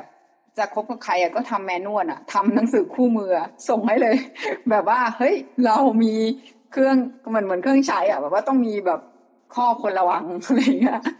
เออห้ามแบบเปียกน้ำอะไรเงี้ยอย่าพาแบบอะไรอะตอนมีเมนห้ามแบบว่า ห้ามทำให้เราโกรธมากนะอะไรเงี้ยอาจจะต้องแบบเอาใจเราหน่อยอะไรประมาณเนี้ย ผู้หญิงอะเออนี่ก็คุยกันเล่นๆไงว่าเออ ถ้าเกิดสมมุติว่าถ้ามันง่ายขนาดนั้นอะเราก็จะไม่เราก็จะรู้วิธีการรับมืออีกฝ่ายหนึ่งใช่ไหมแต่ว่าจริงๆแล้วมันไม่ได้ง่ายขนาดนั้น เพราะทุกคนไม่ได้มีแมนนวลไม่ได้มีคู่มือติดตัวมาด้วยมันเออมันไม่ใช่แมนนวลมันคือ experience มากกว่ามันคือประสบการณ์อะอืมคือคือมันเหมือนแบบมันเหมือนแบบเรารู้ว่า เออแบบ มันเหมือนมันเหมือนเวลาเราเล่นเกมใช่ป่ะโอเคเราเราเล่นอะเวลาเวลาเราเล่นเกมอะเราจะรู้ว่าโอเค คือเล่นเล่นมาริโออย่างเงี้ยคือตรงเนี้ยมีเต่าอยู่เข้าใจไหมคือคือตรงตรงเนี้ยคือกูแบบกูแบบกูวิ่งมาเนี่ย มันมีเต่าอยู่แน่นอนอะหนึ่งตัวตัวเนี้ย แล้วเราก็กระโดดหนีถูกป่ะคือขนาดเกมอะเรายังสามารถรู้จักหลีกเลี่ยงความขัดแย้งได้เลยในโลกแห่งความเป็นจริงอะเราก็รู้รู้สิว่าตรงเนี้ยมันมีเต่าอยู่ไอเนี่ยมันไม่ชอบสิ่งนี้มนี่คือเต่าละเต่า จะวิ่งไปชนไหมนี่อืมใช่บอกว่าคือแบบหรือหรือแบบบางคนเนี้ย บางคนมันไม่ใช่อย่างนั้นไงบางคนมันเห็นเต่าหนามมันวิ่งชาร์จเต่าหนามเลยวิ่งเข้าชาร์จเต่าหนามคือแบบหมือาจจะเป็นพวกชอบไหมเห็นเต่าหนามกูชอบวิ่งชนชอบชนชาร์จเป็นสายบุกคือมันมันบางทีแล้วเรา แต่มันมันต้องแยกกันนะระหว่าง honest หรือว่าความความซื่อตรงกับความคิดนะคะกับอีกอย่างหนึ่งก็คือ abuse หรือว่าไปแบบไปละเมิดคนอื่นเขาอย่างเงี้ยค่ะอืมคือเหมือนแบบเหมือนบางทีเราเรารู้สึกว่าเรา honest ใช่ไหมเราเราเราจริงใจแต่ว่าบางทีแล้วการจริงใจของเราเนี่ยมันมีลิมิตอยู่เฮ้ยบางเรื่องอะเราไม่จำเป็นต้องพูดออกไปทั้งหมดใช่จริง ๆ แต่ว่าคือคือมันจะมีขีดแบ่งกลางระหว่างระหว่าง อีกนิดนึงอะคือระหว่าง honest กับกับเฮ้ยเริ่มจะแบบเริ่มจะแบบ ขีดกล้ามกล้ามก้าวกล้ามขีดนั้นไปแล้วมันจะกลายเป็นแบบละเมิดคนอื่นแล้วอะอืม อืม ก็คือเหมือนเราต้องดูว่าเราต้องดูว่าเฮ้ยแบบคือ คือเราไม่ไปละเมิดจุดนั้นนะอย่างเช่นอะสมมุติว่าเราจะแสดงความคิดเห็นว่า เราไม่ชอบอาร์ติสต์คนนี้อะไรเงี้ย หรือว่าอะไรเงี้ยคือ มันก็ต้องมีวิธีการที่จะทำให้เรา ไม่ไปละเมิดเขา ไม่ไปละเมิดเหมือนแบบ ไม่ไปรังแกเขาเงี้ยแต่เป็นการแสดงความคิดเห็นที่เป็นแฟกต์เป็นข้อเท็จจริงอะไรเงี้ยที่เรารู้สึกออกไป มันเหมือนแบบอืมอย่างเช่น เวลาที่เราที่เราจะวิจารณ์หนังใช่ไหมถ้าบอกเฮ้ยหนังห่วยหนังหนีอะไรเนี่ยพุ่มกับเลวอะไรเงี้ยเนาะอ่าคือมันก็จะกลายเป็นการมา abuse เต็มเขาเหมือนแบบเป็นการอืมแบบการไปทำร้ายเขาอย่างเงี้ยค่ะ คือเหมือนแบบคือเราไม่ได้พูดในที่สิ่งที่ป็นเราแฟกต์มองว่า เราอะทุกคนมีสิทธิ์ที่จะแสดงความเห็นของเรา แต่เราก็ต้องยอมรับว่ามันก็จะมีคนไม่เห็นด้วยกับเรา แล้วเราก็จะต้องยอมรับแล้วก็เคารพความคิดเห็นของผู้อื่นด้วย ถ้าเขาไม่เห็นด้วยกับเรา ไม่ใช่ว่าโอ้โหใช่ไม่เห็นใช่ด้วยกับเราใช่ไหมเปิดศึกเลยต่อยกันเลยไหมอะไรอย่างเงี้ยคือเรารู้สึกว่า เออคือในโลกเนี้ยมันก็เราผ่านประสบการณ์มาไม่เหมือนกันอะเรามีสิทธิ์ที่จะเห็นต่างกัน เรามีสิทธิ์ที่จะมองโลกใน ในมุมมองของตัวเองอะเรื่องเรื่องอะไรที่คุณเห็นว่ามันเป็นปัญหาเล็กๆอะคุณไม่รู้หรอกว่าสำหรับคนอื่นอะมันเป็นปัญหาใหญ่ขนาดไหนอะไรเงี้ยอย่าไปดูถูกว่าแบบเฮ้ยทำไมคนนั้นคนนั้นแคร์ปัญหาแค่นี้อะไรเงี้ยก็มันแค่นี้สำหรับคุณไงคุณเคยไหมอะคือที่แบบว่าเฮ้ยเรื่องอย่างเงี้ย เราเรารู้สึกว่าเราแคร์มากเลย เราอาจจะแคร์มากเลยในการแบบว่าเอ่อกินน้ำ ร่วมหลอดกับคนอื่นอะไรเงี้ยแต่คนอื่นบางคนเขาไม่แคร์ไงเขาก็แบบเอาแล้วไงก็คือธรรมดามากเนี่ยไม่ได้แคร์ไวรัสไวรัสตับอักเสบบีอะไรเงี้ยคือแบบแข็งแรงอะไรเงี้ยคือแบบความแคร์ของเรามันไม่เท่ากันอะเพราะฉะนั้นเรารู้สึกว่าก็ต้องในโลกอะที่แบบทุกคนตอนเนี้ยมันเริ่มเป็นมีความเป็นปัจเจกบุคคลมากขึ้น เรามีความอินดิวิ a l เรามีความชอบที่แตกต่างกันมากขึ้น เพราะว่าโลกมันมันมันหมุนไปในในในลักษณะนั้นอะมันหมุนไปในลักษณะที่แบบมีตลาด รองรับในทุกทุกความชอบอะคือแบบทุกรสนิยมอะคือแบบไม่ว่าคุณจะชอบอะไรอะสังเกตดิเซิร์ชใน Google อะแทบจะเจอหมดเลยนะ คือแบบชอบนั่นชอบนี่คือแบบเจอแบบมันมีความแฟนตาซีอยู่ในนั้นแล้วแบบเราเป็นตัวของตัวเองกันมากขึ้นอะเพราะฉะนั้นอะโลกมันจะอยู่ยังไงให้แบบเราแบบยังเป็นตัวของตัวเอง ในขณะที่เราไม่ได้ไม่ได้ไปล่วงล้ำละเมิดสิทธิของคนอื่นอะเออ ใช่ใช่ก็คือเหมือนแบบ สำหรับสำหรับวันนี้ก็คิดว่าน่าจะเป็นประโยชน์สำหรับหลาย ๆ คนพอสมควรนะคะสำหรับวันนี้ก็น่าจะเป็นหัวข้อที่เรื่องเกี่ยวกับ การเป็นตัวของตัวยังไงไม่ให้ไปทำร้ายผู้อื่น อะไรอย่างเงี้ยนะ หรือว่าการแสดงความคิดยังแสดงจุดยืนไงอะ positioning ใช่แสดงจุดยืนยังไง positioning ใช่ตัวเอง ให้ไม่ไปให้ไม่ไปแบบทำร้ายหรือว่าไปเป็นการล่วงละเมิดผู้อื่นอะไรเงี้ยนะคะอืมหัวข้อวันนี้ก็น่าจะเป็นเรื่องประมาณนี้ ถ้าส่สวนมใหมญ่ติว่ามีคนสงสัยนะคะ อะไรเนี่ยก็จะฝากความจะฝากคำถามมาที่ไหนได้บ้างได้บ้างคะพี่มุ้ยก็ฝากคำถามมาได้ที่ Facebook Page นะคะ i l l u s c o r s นะคะ หรือว่าจะเป็นคลิกคลิกที่ส่งคำถามก็ได้ค่ะ ด้านล่างพอดคาสต์นี้เดี๋ยวจะใส่ลิงก์ส่งคำถามให้ หรือว่าคอมเมนต์ก็ได้ คอมเมนต์ที่คอมเมนต์ด้านล่างพอดคาสต์นะคะ ถ้ามันมีช่องคอมเมนต์อยู่ใน Podbean มันจะมีช่องคอมเมนต์อยู่ใน Podbean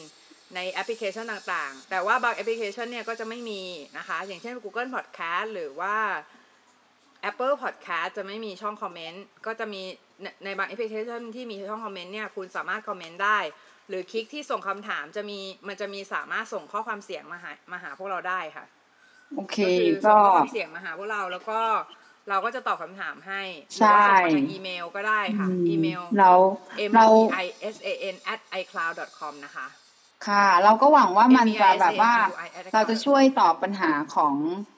เพื่อนๆให้ช่วยเบาใจนะ เพื่อนๆพี่ๆน้องๆนะให้ช่วยเบาใจไปได้เออเรารู้สึกว่า เออบางทีการหมกมุ่นอยู่กับปัญหาของตัวเองอยู่คนเดียวมันก็เหนื่อยเนอะเราก็รู้สึกว่าเออบางทีเนี่ยการการที่เราตอบปัญหาแล้วแบบปัญหาของเพื่อนๆนะคะมันอาจจะเป็นประโยชน์ต่อคนอื่น ๆ ด้วยก็ได้มีหลาย ๆ คนที่อาจจะเผชิญปัญหาเดียวกันอยู่อะไรอย่างเงี้ยเออเพราะว่าใช่โลกตอนหน้ายุคใเดี๋ยวเราจะมาเจนหอนไปมีมีน้องตอบคำถามคำถามมาคำถามหนึ่งค่ะเกี่ยวกับเรื่องชีวิตนะคะแล้วน้องเขาเป็นโรคซึมเศร้าอยู่นะคะแล้วโอเคแล้วแล้วเขาถามคำถามมาเดี๋ยว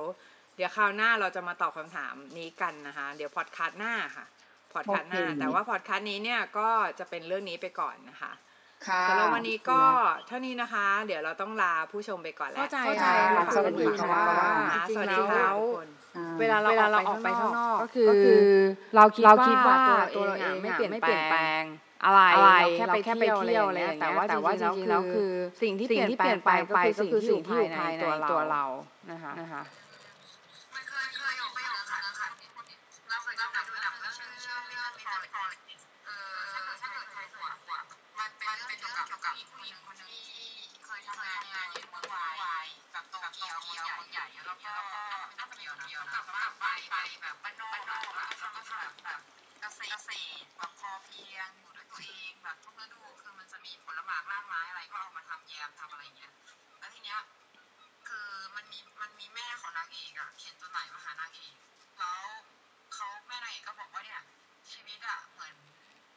สปริงอะค่ะคือมันเป็นเกลียวเกลีย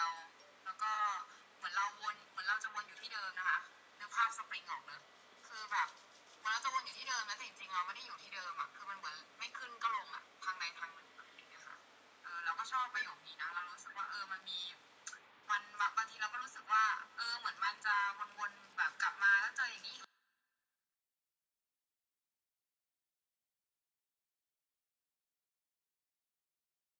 แล้วหรออะไรเงี้ยแต่ว่าจริงๆแล้วมันก็ไม่มีอะไรเหมือนเดิมอะค่ะ อืม มันก็อยู่ที่ตัวเราด้วยว่าเราเลือกที่จะแบบ เออขึ้น รือว่าพัฒนาขึ้นหรือว่าแบบอยู่ที่เดิม แต่ว่าเราเลือกแบบทางออกที่มันยังดูไม่ค่อยโอเคเท่าไหร่อางเงี้ยมันอาจจะต้องเรียนรู้กันต่อไปประมาณนั้นอืม ที่จริงคือคือที่เราบอกว่าเป็นสปริงอะคือชีวิตแต่ละคนอะมันมีช่วงเวลาที่เป็นแบบนั้นอยู่นะคะหมายความว่าที่เราเหมือนจะเหมือนจะไม่ได้เรียนรู้อะไรเลย แต่จริง ๆ แล้วเราเรียนรู้แล้วเราก็ หมุนขึ้นไปข้างบน เพียงแต่มันเป็นเกลียวแค่นั้นเองนะคะ ก็คือมันอาจจะวนเข้าไปในลูปเดิมได้อะไรเงี้ยอย่างเช่นบางคนแบบ บางคนเสียใจเรื่องความรักอะไรอย่างเงี้ยอกหักอะไรอย่างเงี้ยใช่ไหมมันก็จะแบบมันก็จะบางทีเราก็จะย้อนกลับไปคิดเรื่องเก่าๆอย่างเงี้ยค่ะ ว่าเราไม่น่าทำอย่างนั้นเลยอะไรเงี้ยแล้วเสร็จปุ๊บก็ไม่ได้ก้าวไปข้างหน้านะคะ อะไรแบบนี้นะคะ จริงๆแล้วคือมันเหมือนแบบ เราต้องโอเวอร์คัมสิ่งนั้นไปให้ได้ มันเหมือนแบบมันเหมือน แผลมันแบบแผลสดมันต้องกลายเป็นแผลเปื่อยใช่ไหมแล้วมันก็จะหายในที่สุด แต่ถ้าเราปล่อยให้มันเป็นแผลสดยังเป็นแผลสดอยู่อย่างนั้นน่ะ แล้วเราเอานิ้วไปเขี่ยมันอะ มันก็ไม่หายสักทีใช่ไหมเออแล้วก็เอาแบบน้ำเกลือราดอืมอะไรอย่างเงี้ยซาดิสซาดิสนะซาดิสบางคนเอามะนาวมาบีบด้วยนะอืมโอ้ยจริงๆ คือสิ่งที่สิ่งที่เราเจอมันไม่ได้เจ็บอย่างที่เราคิดหรอก มันไม่ได้เจ็บขนาดที่เราคิดหรอก เราจินตนาการไปเองส่วนหนึ่งนะคะ คือหมายความว่าชีวิตเราอะถ้าตราบใดที่เราไม่ประสบอะไรถึงชีวิตอะมันไม่ใช่เรื่องใหญ่เท่านั้น เพราะว่าคือทุกอย่างอะล้วนกับสามารถมีขึ้นมาใหม่ได้ ถ้าสมมติว่าเราเราก้าวไปข้างหน้านะคะ อืม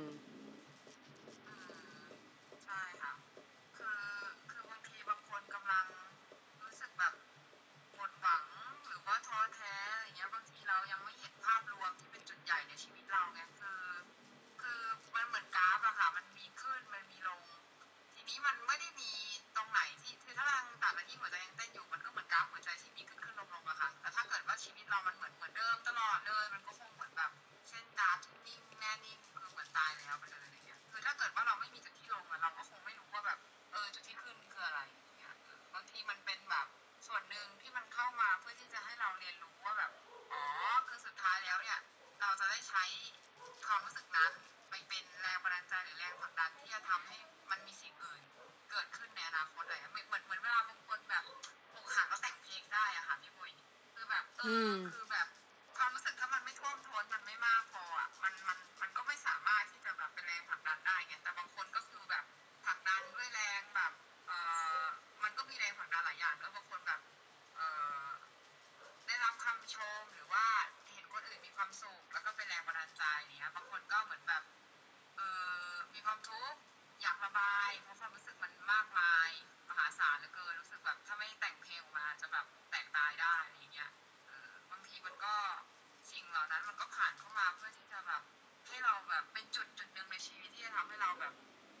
เกมลากต่อจุดของเราอะให้กลายเป็นแบบเออภาพที่สำเร็จอะค่ะ อืม ใช่ เพราะว่าบางทีแล้วเรามัวแต่คิดว่าโอเคคือเราเสียสิ่งนั้นไป แต่จริงๆเราเราเราลืมมองไปว่าในในความสูญเสียนั้นอะมันเหมือน มันเหมือนเวลาเราบวกลบเลขอะค่ะ บวกลบเลขก็คือสมมติว่าสี่ลบสองเท่ากับสองอะไรอย่างงี้ใช่ปะเรามัวแต่มองว่าเฮ้ยนั่นคือลบสองที่เราสูญเสียไปอะไรเงี้ยแต่เราเราลืมมองกระบวนการอะกระบวนการคือมันไม่ชีวิตคนมันไม่ใช่การบวกลบเลข มันไม่ใช่เราเราเสียเลขสองแล้วเราได้เท่ากับได้มาเท่ากับสองอะไรอย่างเงี้ยแต่ชีวิตของคนเราอะ มันเหมือนกับการ มันไม่ใช่การลบแต่เป็นการหารมากกว่า หารด้วยตัวมันเองก็คือเหมือนแบบสมมุติสี่หารสี่เท่ากับหนึ่งอะไรเงี้ยทีนี้คือเหมือนกับเหมือนกับแบบเราเราเรามองว่าเรามองว่าเหตุการณ์ที่เกิดขึ้นเนี่ย คือ มันถ้าเรามองว่ามันลบคือมันคือเสียใช่ไหมแต่ถ้าเรามองมองว่ามันคือหาร มันคือการการดับเบิลมันคือการคล้าย ๆกับเรียนรู้กับด้วยด้วยตัวเองอะ่ะแล้วกลายเป็นอีกเลขหนึ่งขึ้นมา มันไม่ได้มันไม่ได้ลบมันไม่ได้ลบแล้วสูญเสียไปเข้าใจไหมนึกเออเรารู้สึกว่ามันมันเรานึกถึงคำหนึ่งอืที่มมีคน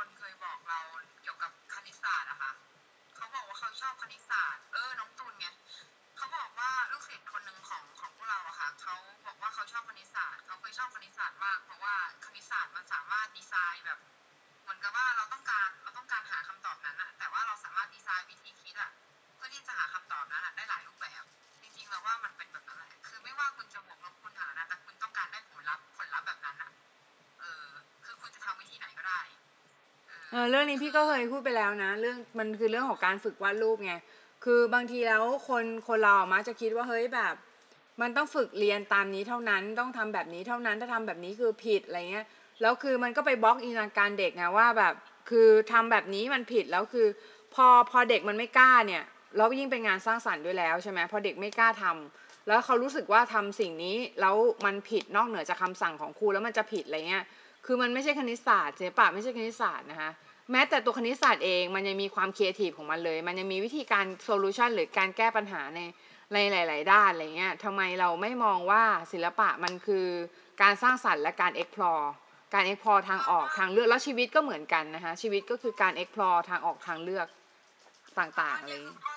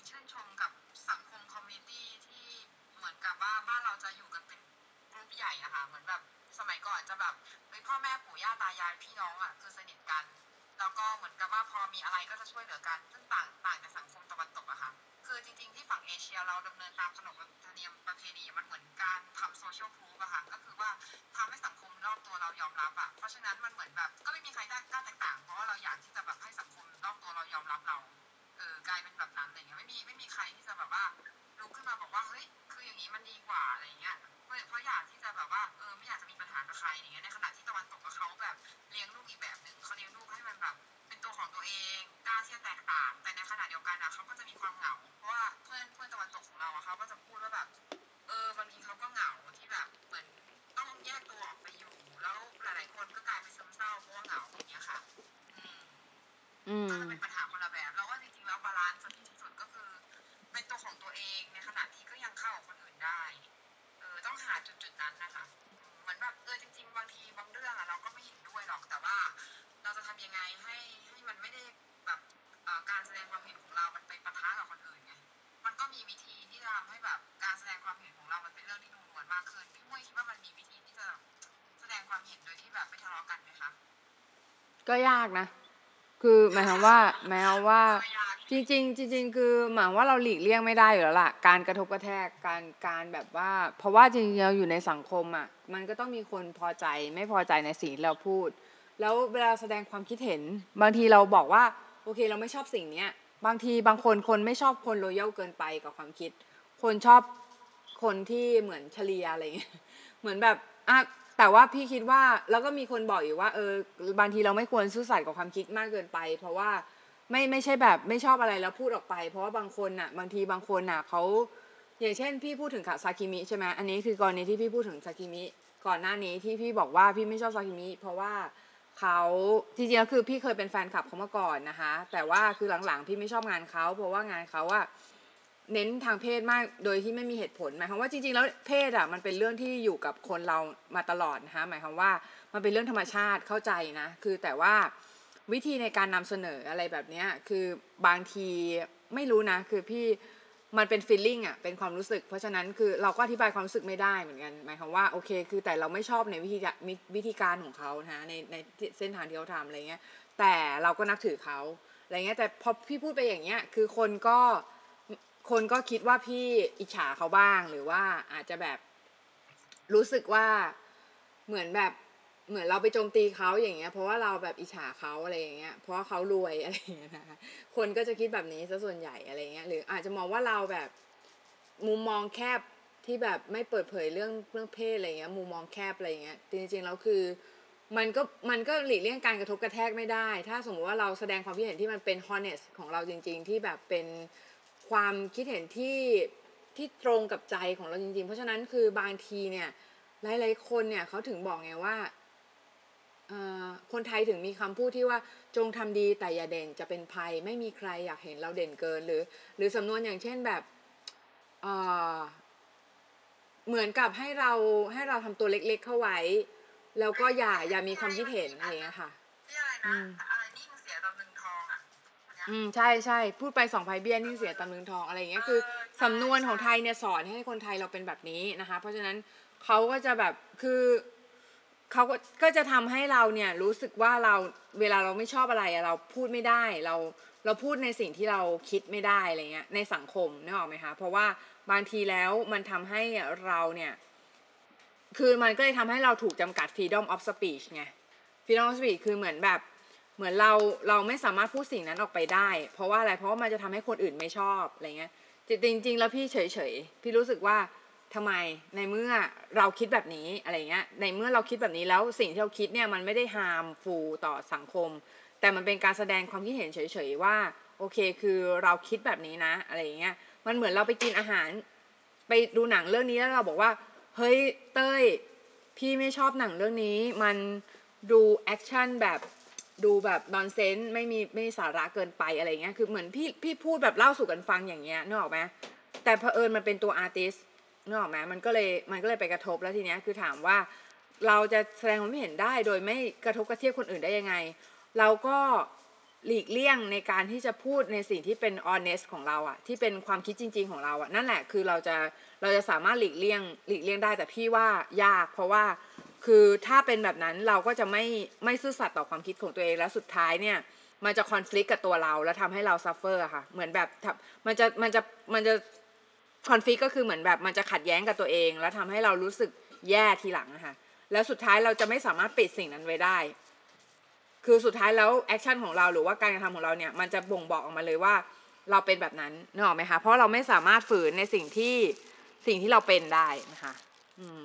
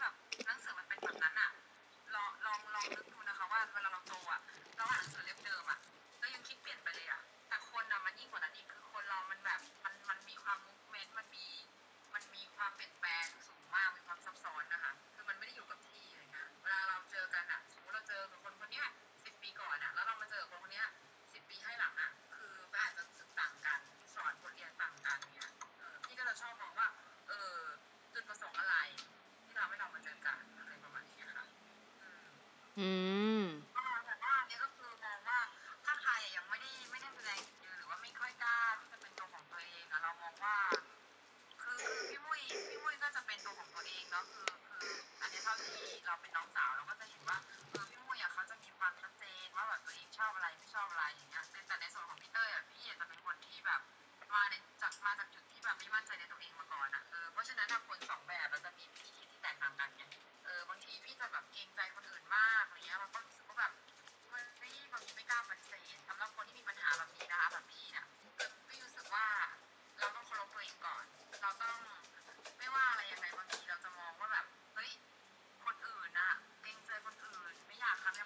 里面打吧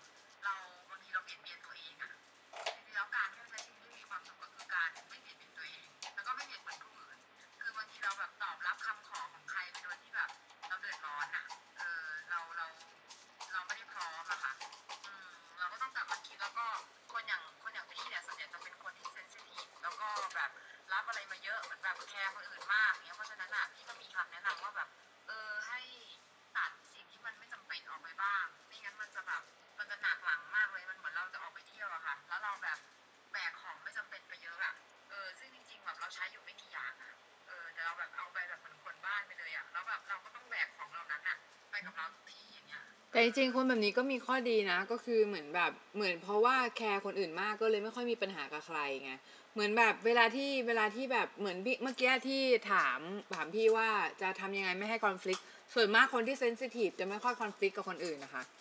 หมายความว่าเซนซิทีฟภายนอกนะ คือเหมือนกับไม่ค่อยไม่ค่อยมีความความขัดแย้งอะ่ะเรา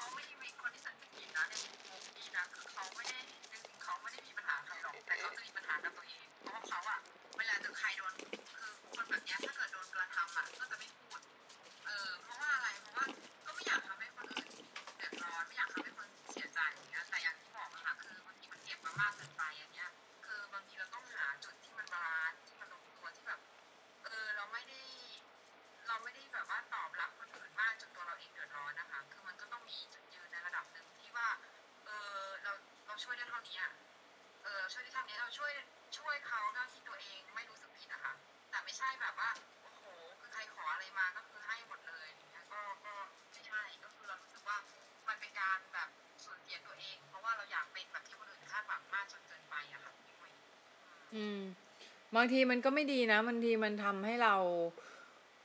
เสียจุดยืนด้วยไง จุดยืนแล้วทีนี้คือพอ มันมันเคยมีหนังสือเล่มหนึ่งชื่อ Why Men Love Bitch นะคะ คือ คือหนังสืออะไรนะกาลาแมเคยเอามาแปลค่ะ ชื่ออะไรนะ ผู้หญิงร้ายผู้ชายรักหรืออะไรประมาณเนี้ยนะคะ ทีนี้คือหนังสือเล่มนั้นน่ะ ก็คือเขาจะพูดประมาณว่า ถ้าสมมุติว่าเราไม่อยากทำหน้าที่อะไรให้กับคนอื่นเนี่ย เราอย่าไปตอบรับตั้งแต่แรก เพราะว่าคนอื่นจะรู้สึกว่าเราสามารถทำสิ่งนั้นให้เขาได้นะคะแล้วสิ่งเช่น สมมุติว่าเราไม่อยากเราเราสมมุติว่าเราเราเป็นผู้หญิงใช่ไหมแล้วเราสมมุติเรามีคู่อย่างเงี้ยแล้วสมมุติเราไม่อยากให้ไม่อยากซักผ้าให้คู่อะเราเราก็ต้องไม่ปฏิเหมือนกับทำอะไรสักอย่างที่ทำให้เขารู้ว่าเราเราไม่ทำไม่ทำสิ่งเนี้ยเพราะว่าเพราะว่าอะไรเพราะว่าถ้าเราทำถ้าเรายอมทำสิ่งนี้ใช่ป่ะ ต่อไปอะ่ะ เราจะกลายเป็นคนทำสิ่งนี้ไปเรื่อยๆเลยค่ะ คนที่ทำสิ่งนั้นไปเรื่อยก็คือ ในทุกความสัมพันธ์ก็เหมือนกันก็คล้ายคลึงกันก็คือเหมือนกับ ถ้าความสัมพันธ์เนี้ยเรายอมรับการกระทำแบบนี้ เท่ากับว่า เรายอมรับสิ่งนั้นไปเรื่อยๆเลยแบบพี่พี่เนี่ยประสบด้วยตัวเองนะคะแล้วแล้วคือเหมือนเหมือนมันเป็นสิ่งที่เป็นจริง ใช่มันเป็นสิ่งเป็นจริง เพราะว่าคือพอเรายอมครั้งหนึ่งนะคะ มันจะไม่จบใช่ไหมพี่เต้ย มันจะไปเรื่อยๆอืม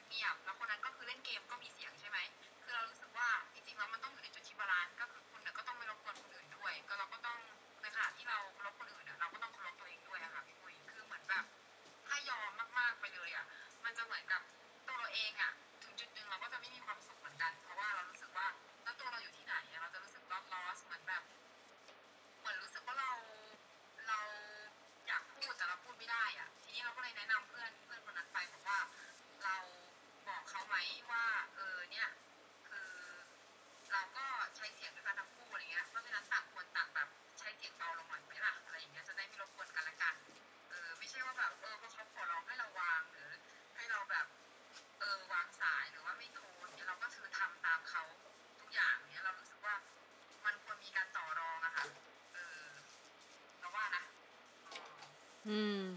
คือจริง ๆ แล้วเราคิดว่า เราคิดว่ามันเป็นเรื่องของ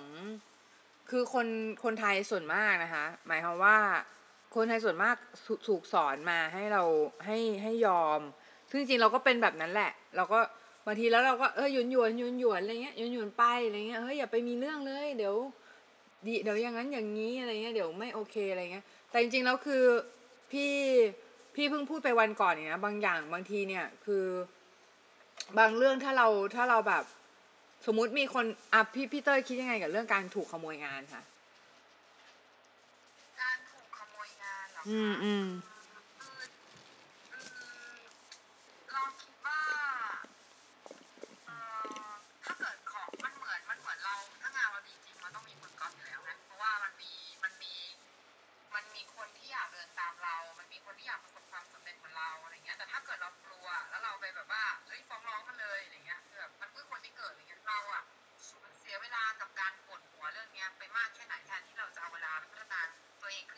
เฮ้ย นี่คิดเหมือนพี่เลยเนี่ย พี่ก็พูดไปอย่างเงี้ยในพอดคาสต์วันก่อนเออ ใช่ คือเหมือนแบบแทนที่ว่าคือคนที่กอล์ฟอะยังไงก็เป็นได้แค่คนสองเขาจะคิดอะไรใหม่ๆไม่ได้ เพราะฉะนั้นแทนที่ว่าจะเอาเวลาไปเสียเวลาฟ้องร้องเขาเนี่ยเอาเวลาไปทำงานใหม่ ๆ ดีกว่าไหมเพราะว่า เพราะว่าเขาอะยังไงเขาก็กอล์ฟเราเขาก็ต้องตามเราอยู่ดีแต่มันจะมีเรื่องที่เรื่องที่เรายอมไม่ได้ใช่ไหเราจะรู้ได้ไงว่าเรื่องนั้นเรายอมไม่ได้อะ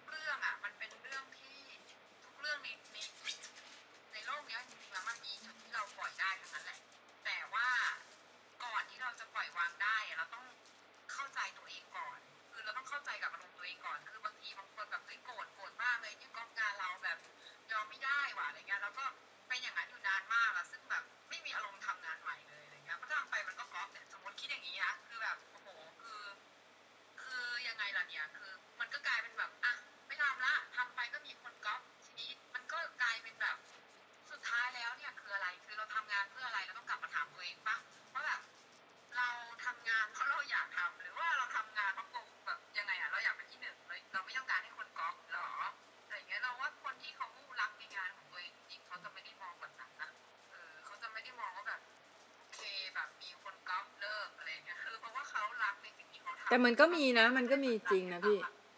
มันก็มีจริงคนที่ก๊อปเราโดนก๊อปเราเลิกอะ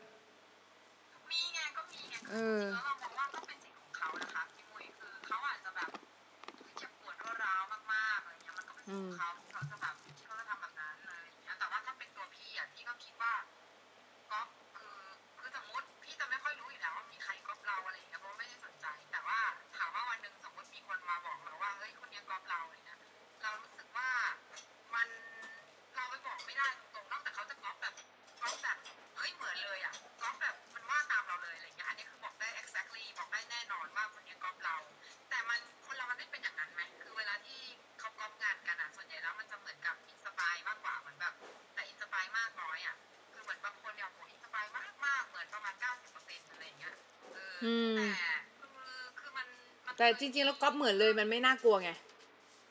เออก็เหมือนเลย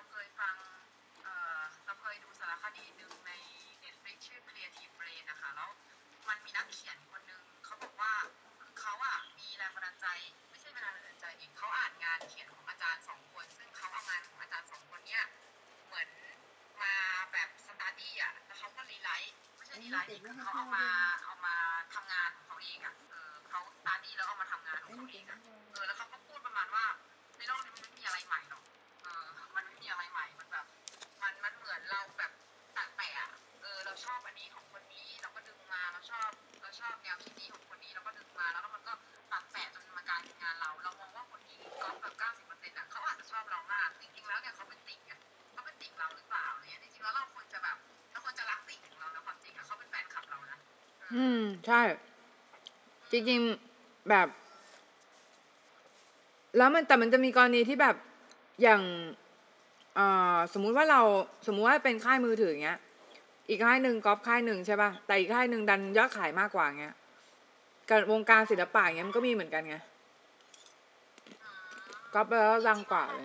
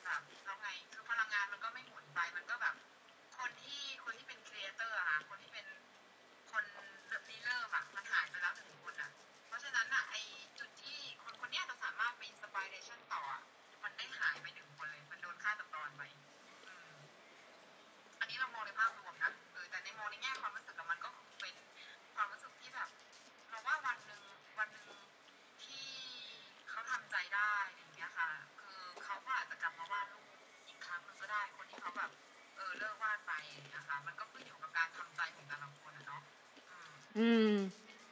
มันมันจะมีอีกเรื่องหนึ่งพี่ที่แบบน่าสนใจก็คือเรื่องที่แบบ คนโดน unfriend พี่ คือแบบเวลาสมมุติเราเราขัดแย้งกันใช่ไหมเหมือนต่อเนื่องจากประเด็นเมื่อกี้อะ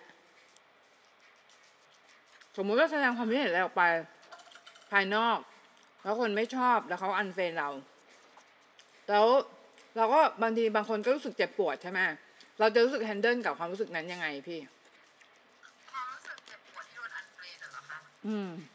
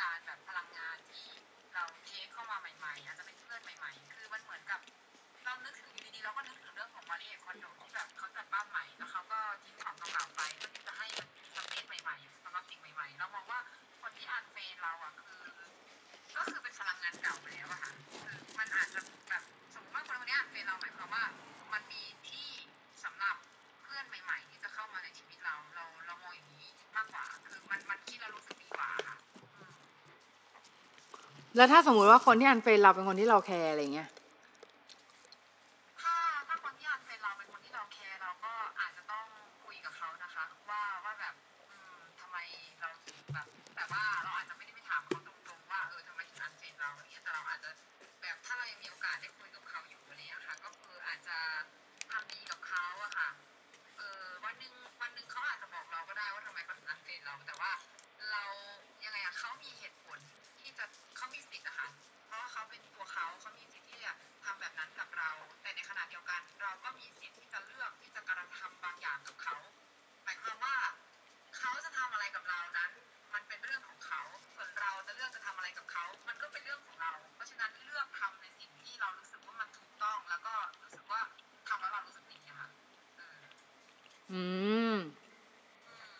ใจนะพี่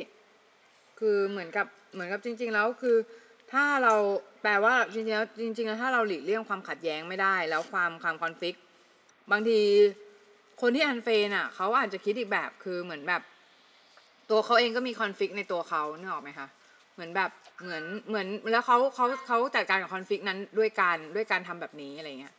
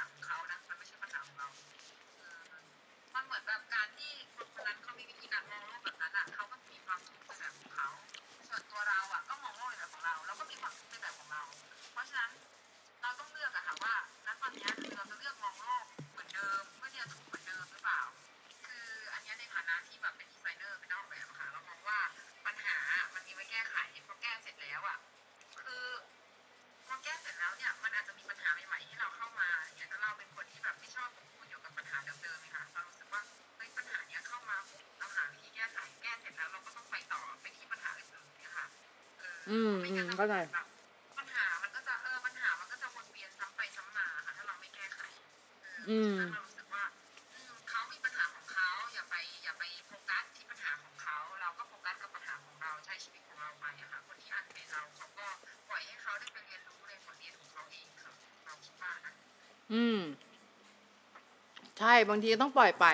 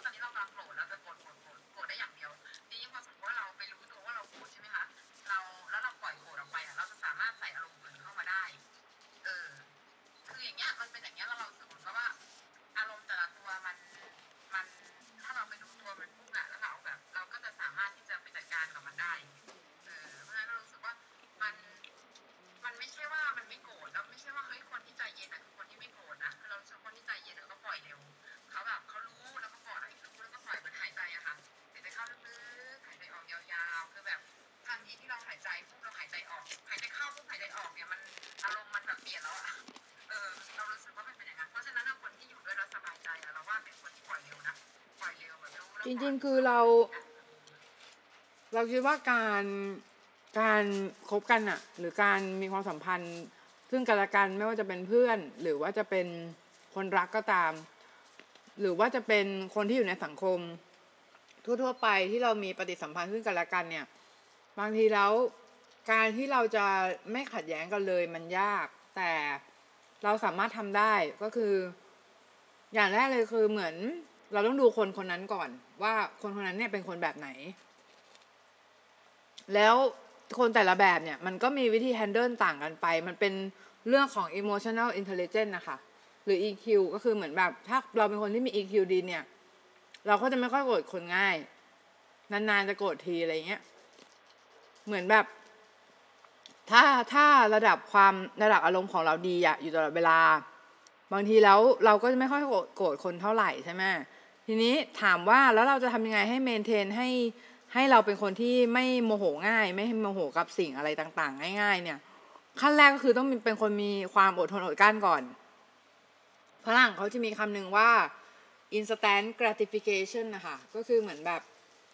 คนเราต้องการต้องการการตอบสนองหรือความพึงพอใจ ทันทีทันใดนึกออกไหมคะเหมือนกับ เหมือนกับแบบน้องสั่งอาหารน่ะ แล้วน้องน้องต้องการแบบเดี๋ยวนี้อะคือน้องไม่ต้องการไม่ต้องการการรอการปรุงใด ๆ ทั้งสิ้น คือมันเหมือนแบบ น้องน้องจะน้องเวลาน้องแสดงอารมณ์อะมันเหมือนน้อง น้องอยากจะแบบ น้องสั่งอาหารแล้วโอเคมาเอาเอาอาหารมาเดี๋ยวนี้จะกินตอนนี้เลยห้ามปรุงห้ามอะไรทั้งสิ้น มันก็จะเป็นอาหารดิบถูกปะเวลาน้องแสดงอาการแบบนั้นออกมาอะไรเงี้ย มันก็จะเป็นอารมณ์ที่มันดิบดิบที่แบบอารมณ์ดิบอะอารมณ์ดิบที่มันอารมณ์ที่มันไม่ได้ผ่านการ การปรุงการแบบการพัชไลอะไรใด ๆอะไรเงี้ยคือ เพราะฉะนั้นเวลาเราแสดงอารมณ์โกรธออกไป อารมณ์โกรธเนี่ยเป็นอารมณ์ดิบของเราเนี่ยฮะอารมณ์ที่มันมันเป็นรอหรือว่าเป็นเป็นสิ่งที่เราไม่ได้คัดกรองอะค่ะเออเพราะฉะนั้นเนี่ยคือเวลาที่เราแสดงความคิดเห็นในโลกออนไลน์ หรือว่าจะเป็นการคุยกันก็ตามเนี่ย เราควรจะเอา เอาสิ่งรอพวกนี้ออกไปก่อน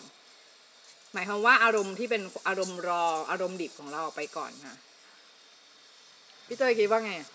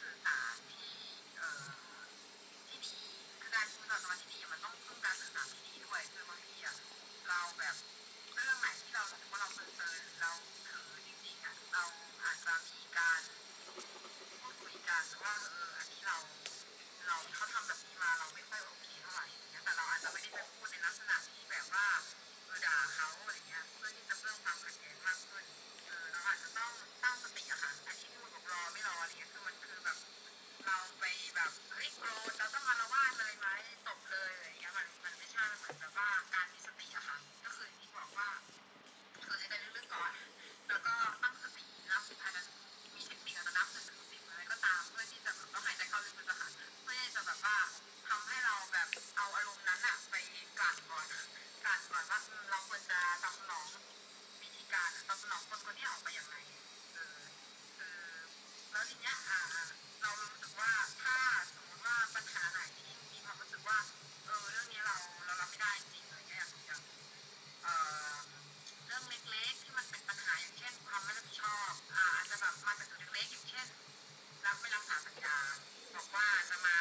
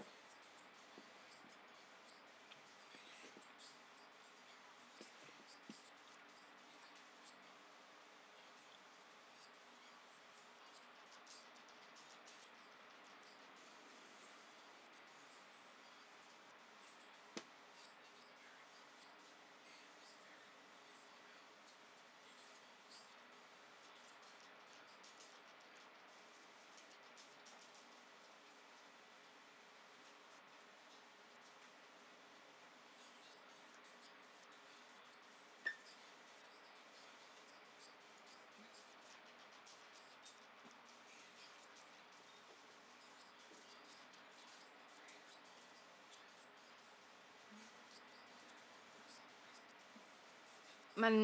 มันไม่ใช่แมนนวลมันคือ experience มากกว่ามันคือประสบการณ์อะคือคือมันเหมือนแบบมันเหมือนแบบเรารู้ว่าเออแบบ มันเหมือนมันเหมือนเวลาเล่นเกมใช่ป่ะโอเคเราเราเล่นอะเวลาเราเล่นเกมอะเราจะรู้ว่าโอเค คือเล่นเล่นมาริโออย่างเงี้ยคือตรงเนี้ยมีเต่าอยู่เข้าใจไหมคือคือตรงตรงเนี้ยคือกูแบบกูแบบกูวิ่งมาเนี่ย มันมีเต่าอยู่แน่นอนอะหนึ่งตัวตัวเนี้ย แล้วเราก็กระโดดหนีถูกปะ คือขนาดเกมอะเรายังสามารถรู้จักหลีกเลี่ยงความขัดแย้งได้เลยในโลกแห่งความเป็นจริงอะเราก็รู้รู้สิว่าตรงเนี้ยมันมีเต่าอยู่ไอเนี่ยมันไม่ชอบสิ่งนี้ นี่คือเต่าละเต่าจะวิ่งไปชนไหมนี่บอกว่าคือแบบหรือหรือแบบบางคนเนี้ย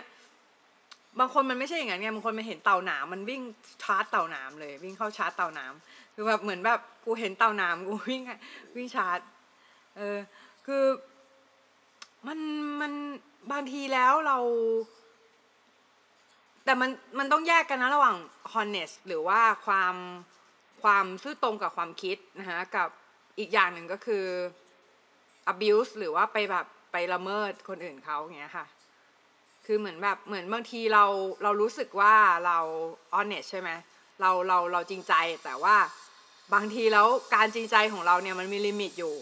เฮ้ยบางเรื่องอะเราไม่จำเป็นต้องพูดออกไปทั้งหมดใช่จริง ๆ แต่ว่าคือคือมันจะมีขีดแบ่งกลางระหว่างระหว่าง อีกนิดนึงอะคือระหว่าง honest กับกับเฮ้ยเริ่มจะแบบเริ่มจะแบบขีดก้ามก้ามก้าวก้ามขีดนั้นไปแล้วมันจะกลายเป็นแบบละเมิดคนอื่นแล้วอะอืม ก็คือเหมือนเราต้องดูว่าเราต้องดูว่าเฮ้ยแบบ คือ คือเราไม่ไปละเมิดจุดนั้นนะอย่างเช่นอะสมมติว่าเราจะแสดงความคิดเห็นว่า เราไม่ชอบ artist คนนี้อะไรเงี้ยหรือว่าอะไรเงี้ยคือ มันก็ต้องมีวิธีการที่จะทำให้เรา ไม่ไปละเมิดเขา ไม่ไปละเมิดเหมือนแบบ ไม่ไปรังแกเขาเงี้ยแต่เป็นการแสดงความคิดเห็นที่เป็น fact เป็นข้อเท็จจริงอะไรเงี้ยที่เรารู้สึกออกไป มันเหมือนแบบ อย่างเช่น เวลาที่เราที่เราจะวิจารณ์หนังใช่ไหมถ้าบอกเฮ้ยหนังห่วยหนังหนี อะไรเนี่ยพุ่มกับเลวอะไรเงี้ยเนาะคือมันก็จะกลายเป็นการ abuse เขาเหมือนแบบเป็นการแบบการไปทำร้ายเขาอย่างเงี้ยค่ะ คือเหมือนแบบเราไม่ได้พูดในที่สิ่งที่เป็นแฟกต์ไง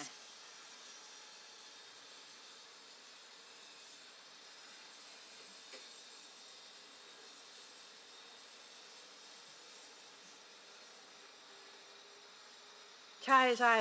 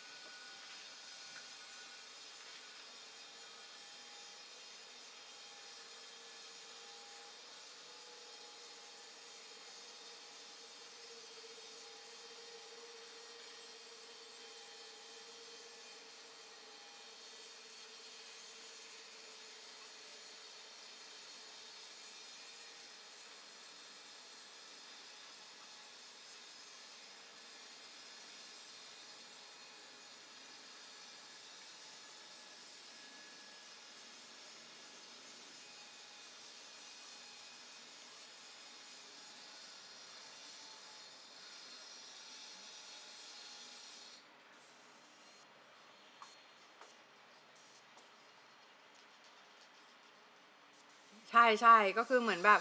สำหรับสำหรับวันนี้ก็คิดว่าน่าจะเป็นประโยชน์สำหรับหลาย ๆ คนพอสมควรนะคะสำหรับวันนี้ก็น่าจะเป็นหัวข้อที่เรื่องเกี่ยวกับการเป็นตัวของตัวยังไงไม่ให้ไปทำร้ายผู้อื่น อะไรอย่างเงี้ยนะหรือว่าการแสดงความคิดเห็นยังไง ที่ใช่แสดงจุดยืนยังไง ใช่ให้ให้ไม่ไปให้ไม่ไปแบบทำร้ายหรือว่าไปเป็นการล่วงละเมิดผู้อื่นอะไรเงี้ยนะคะ หัวข้อวันนี้ก็น่าจะเป็นเรื่องประมาณนี้ซะส่วนใหญ่นะคะ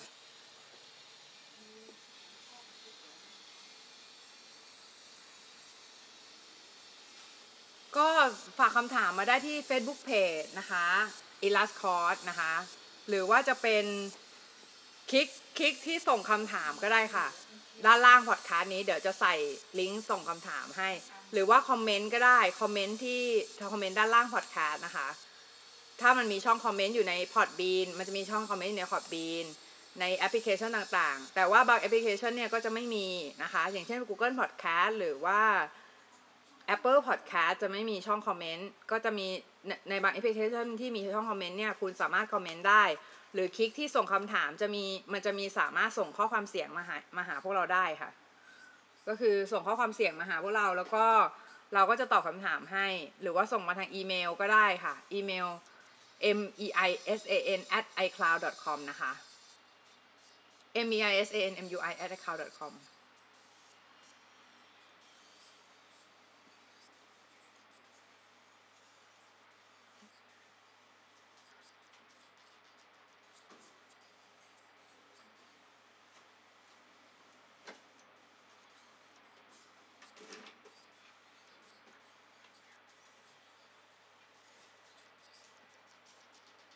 ใช่ตอนหน้าเดี๋ยวเราจะมาเจอมีมีน้องตอบคำถามคำถามมาคำถามหนึ่งค่ะเกี่ยวกับเรื่องชีวิตนะคะแล้วน้องเขาเป็นโรคซึมเศร้าอยู่นะคะแล้วแล้วแล้วเขาถามคำถามมาเดี๋ยว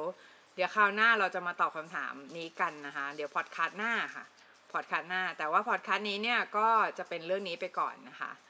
สำหรับวันนี้ก็เท่านี้นะคะ เดี๋ยวเราต้องลาผู้ชมไปก่อนแล้วนะคะ ผู้ฟังผู้ฟังนะคะสวัสดีค่ะทุกคน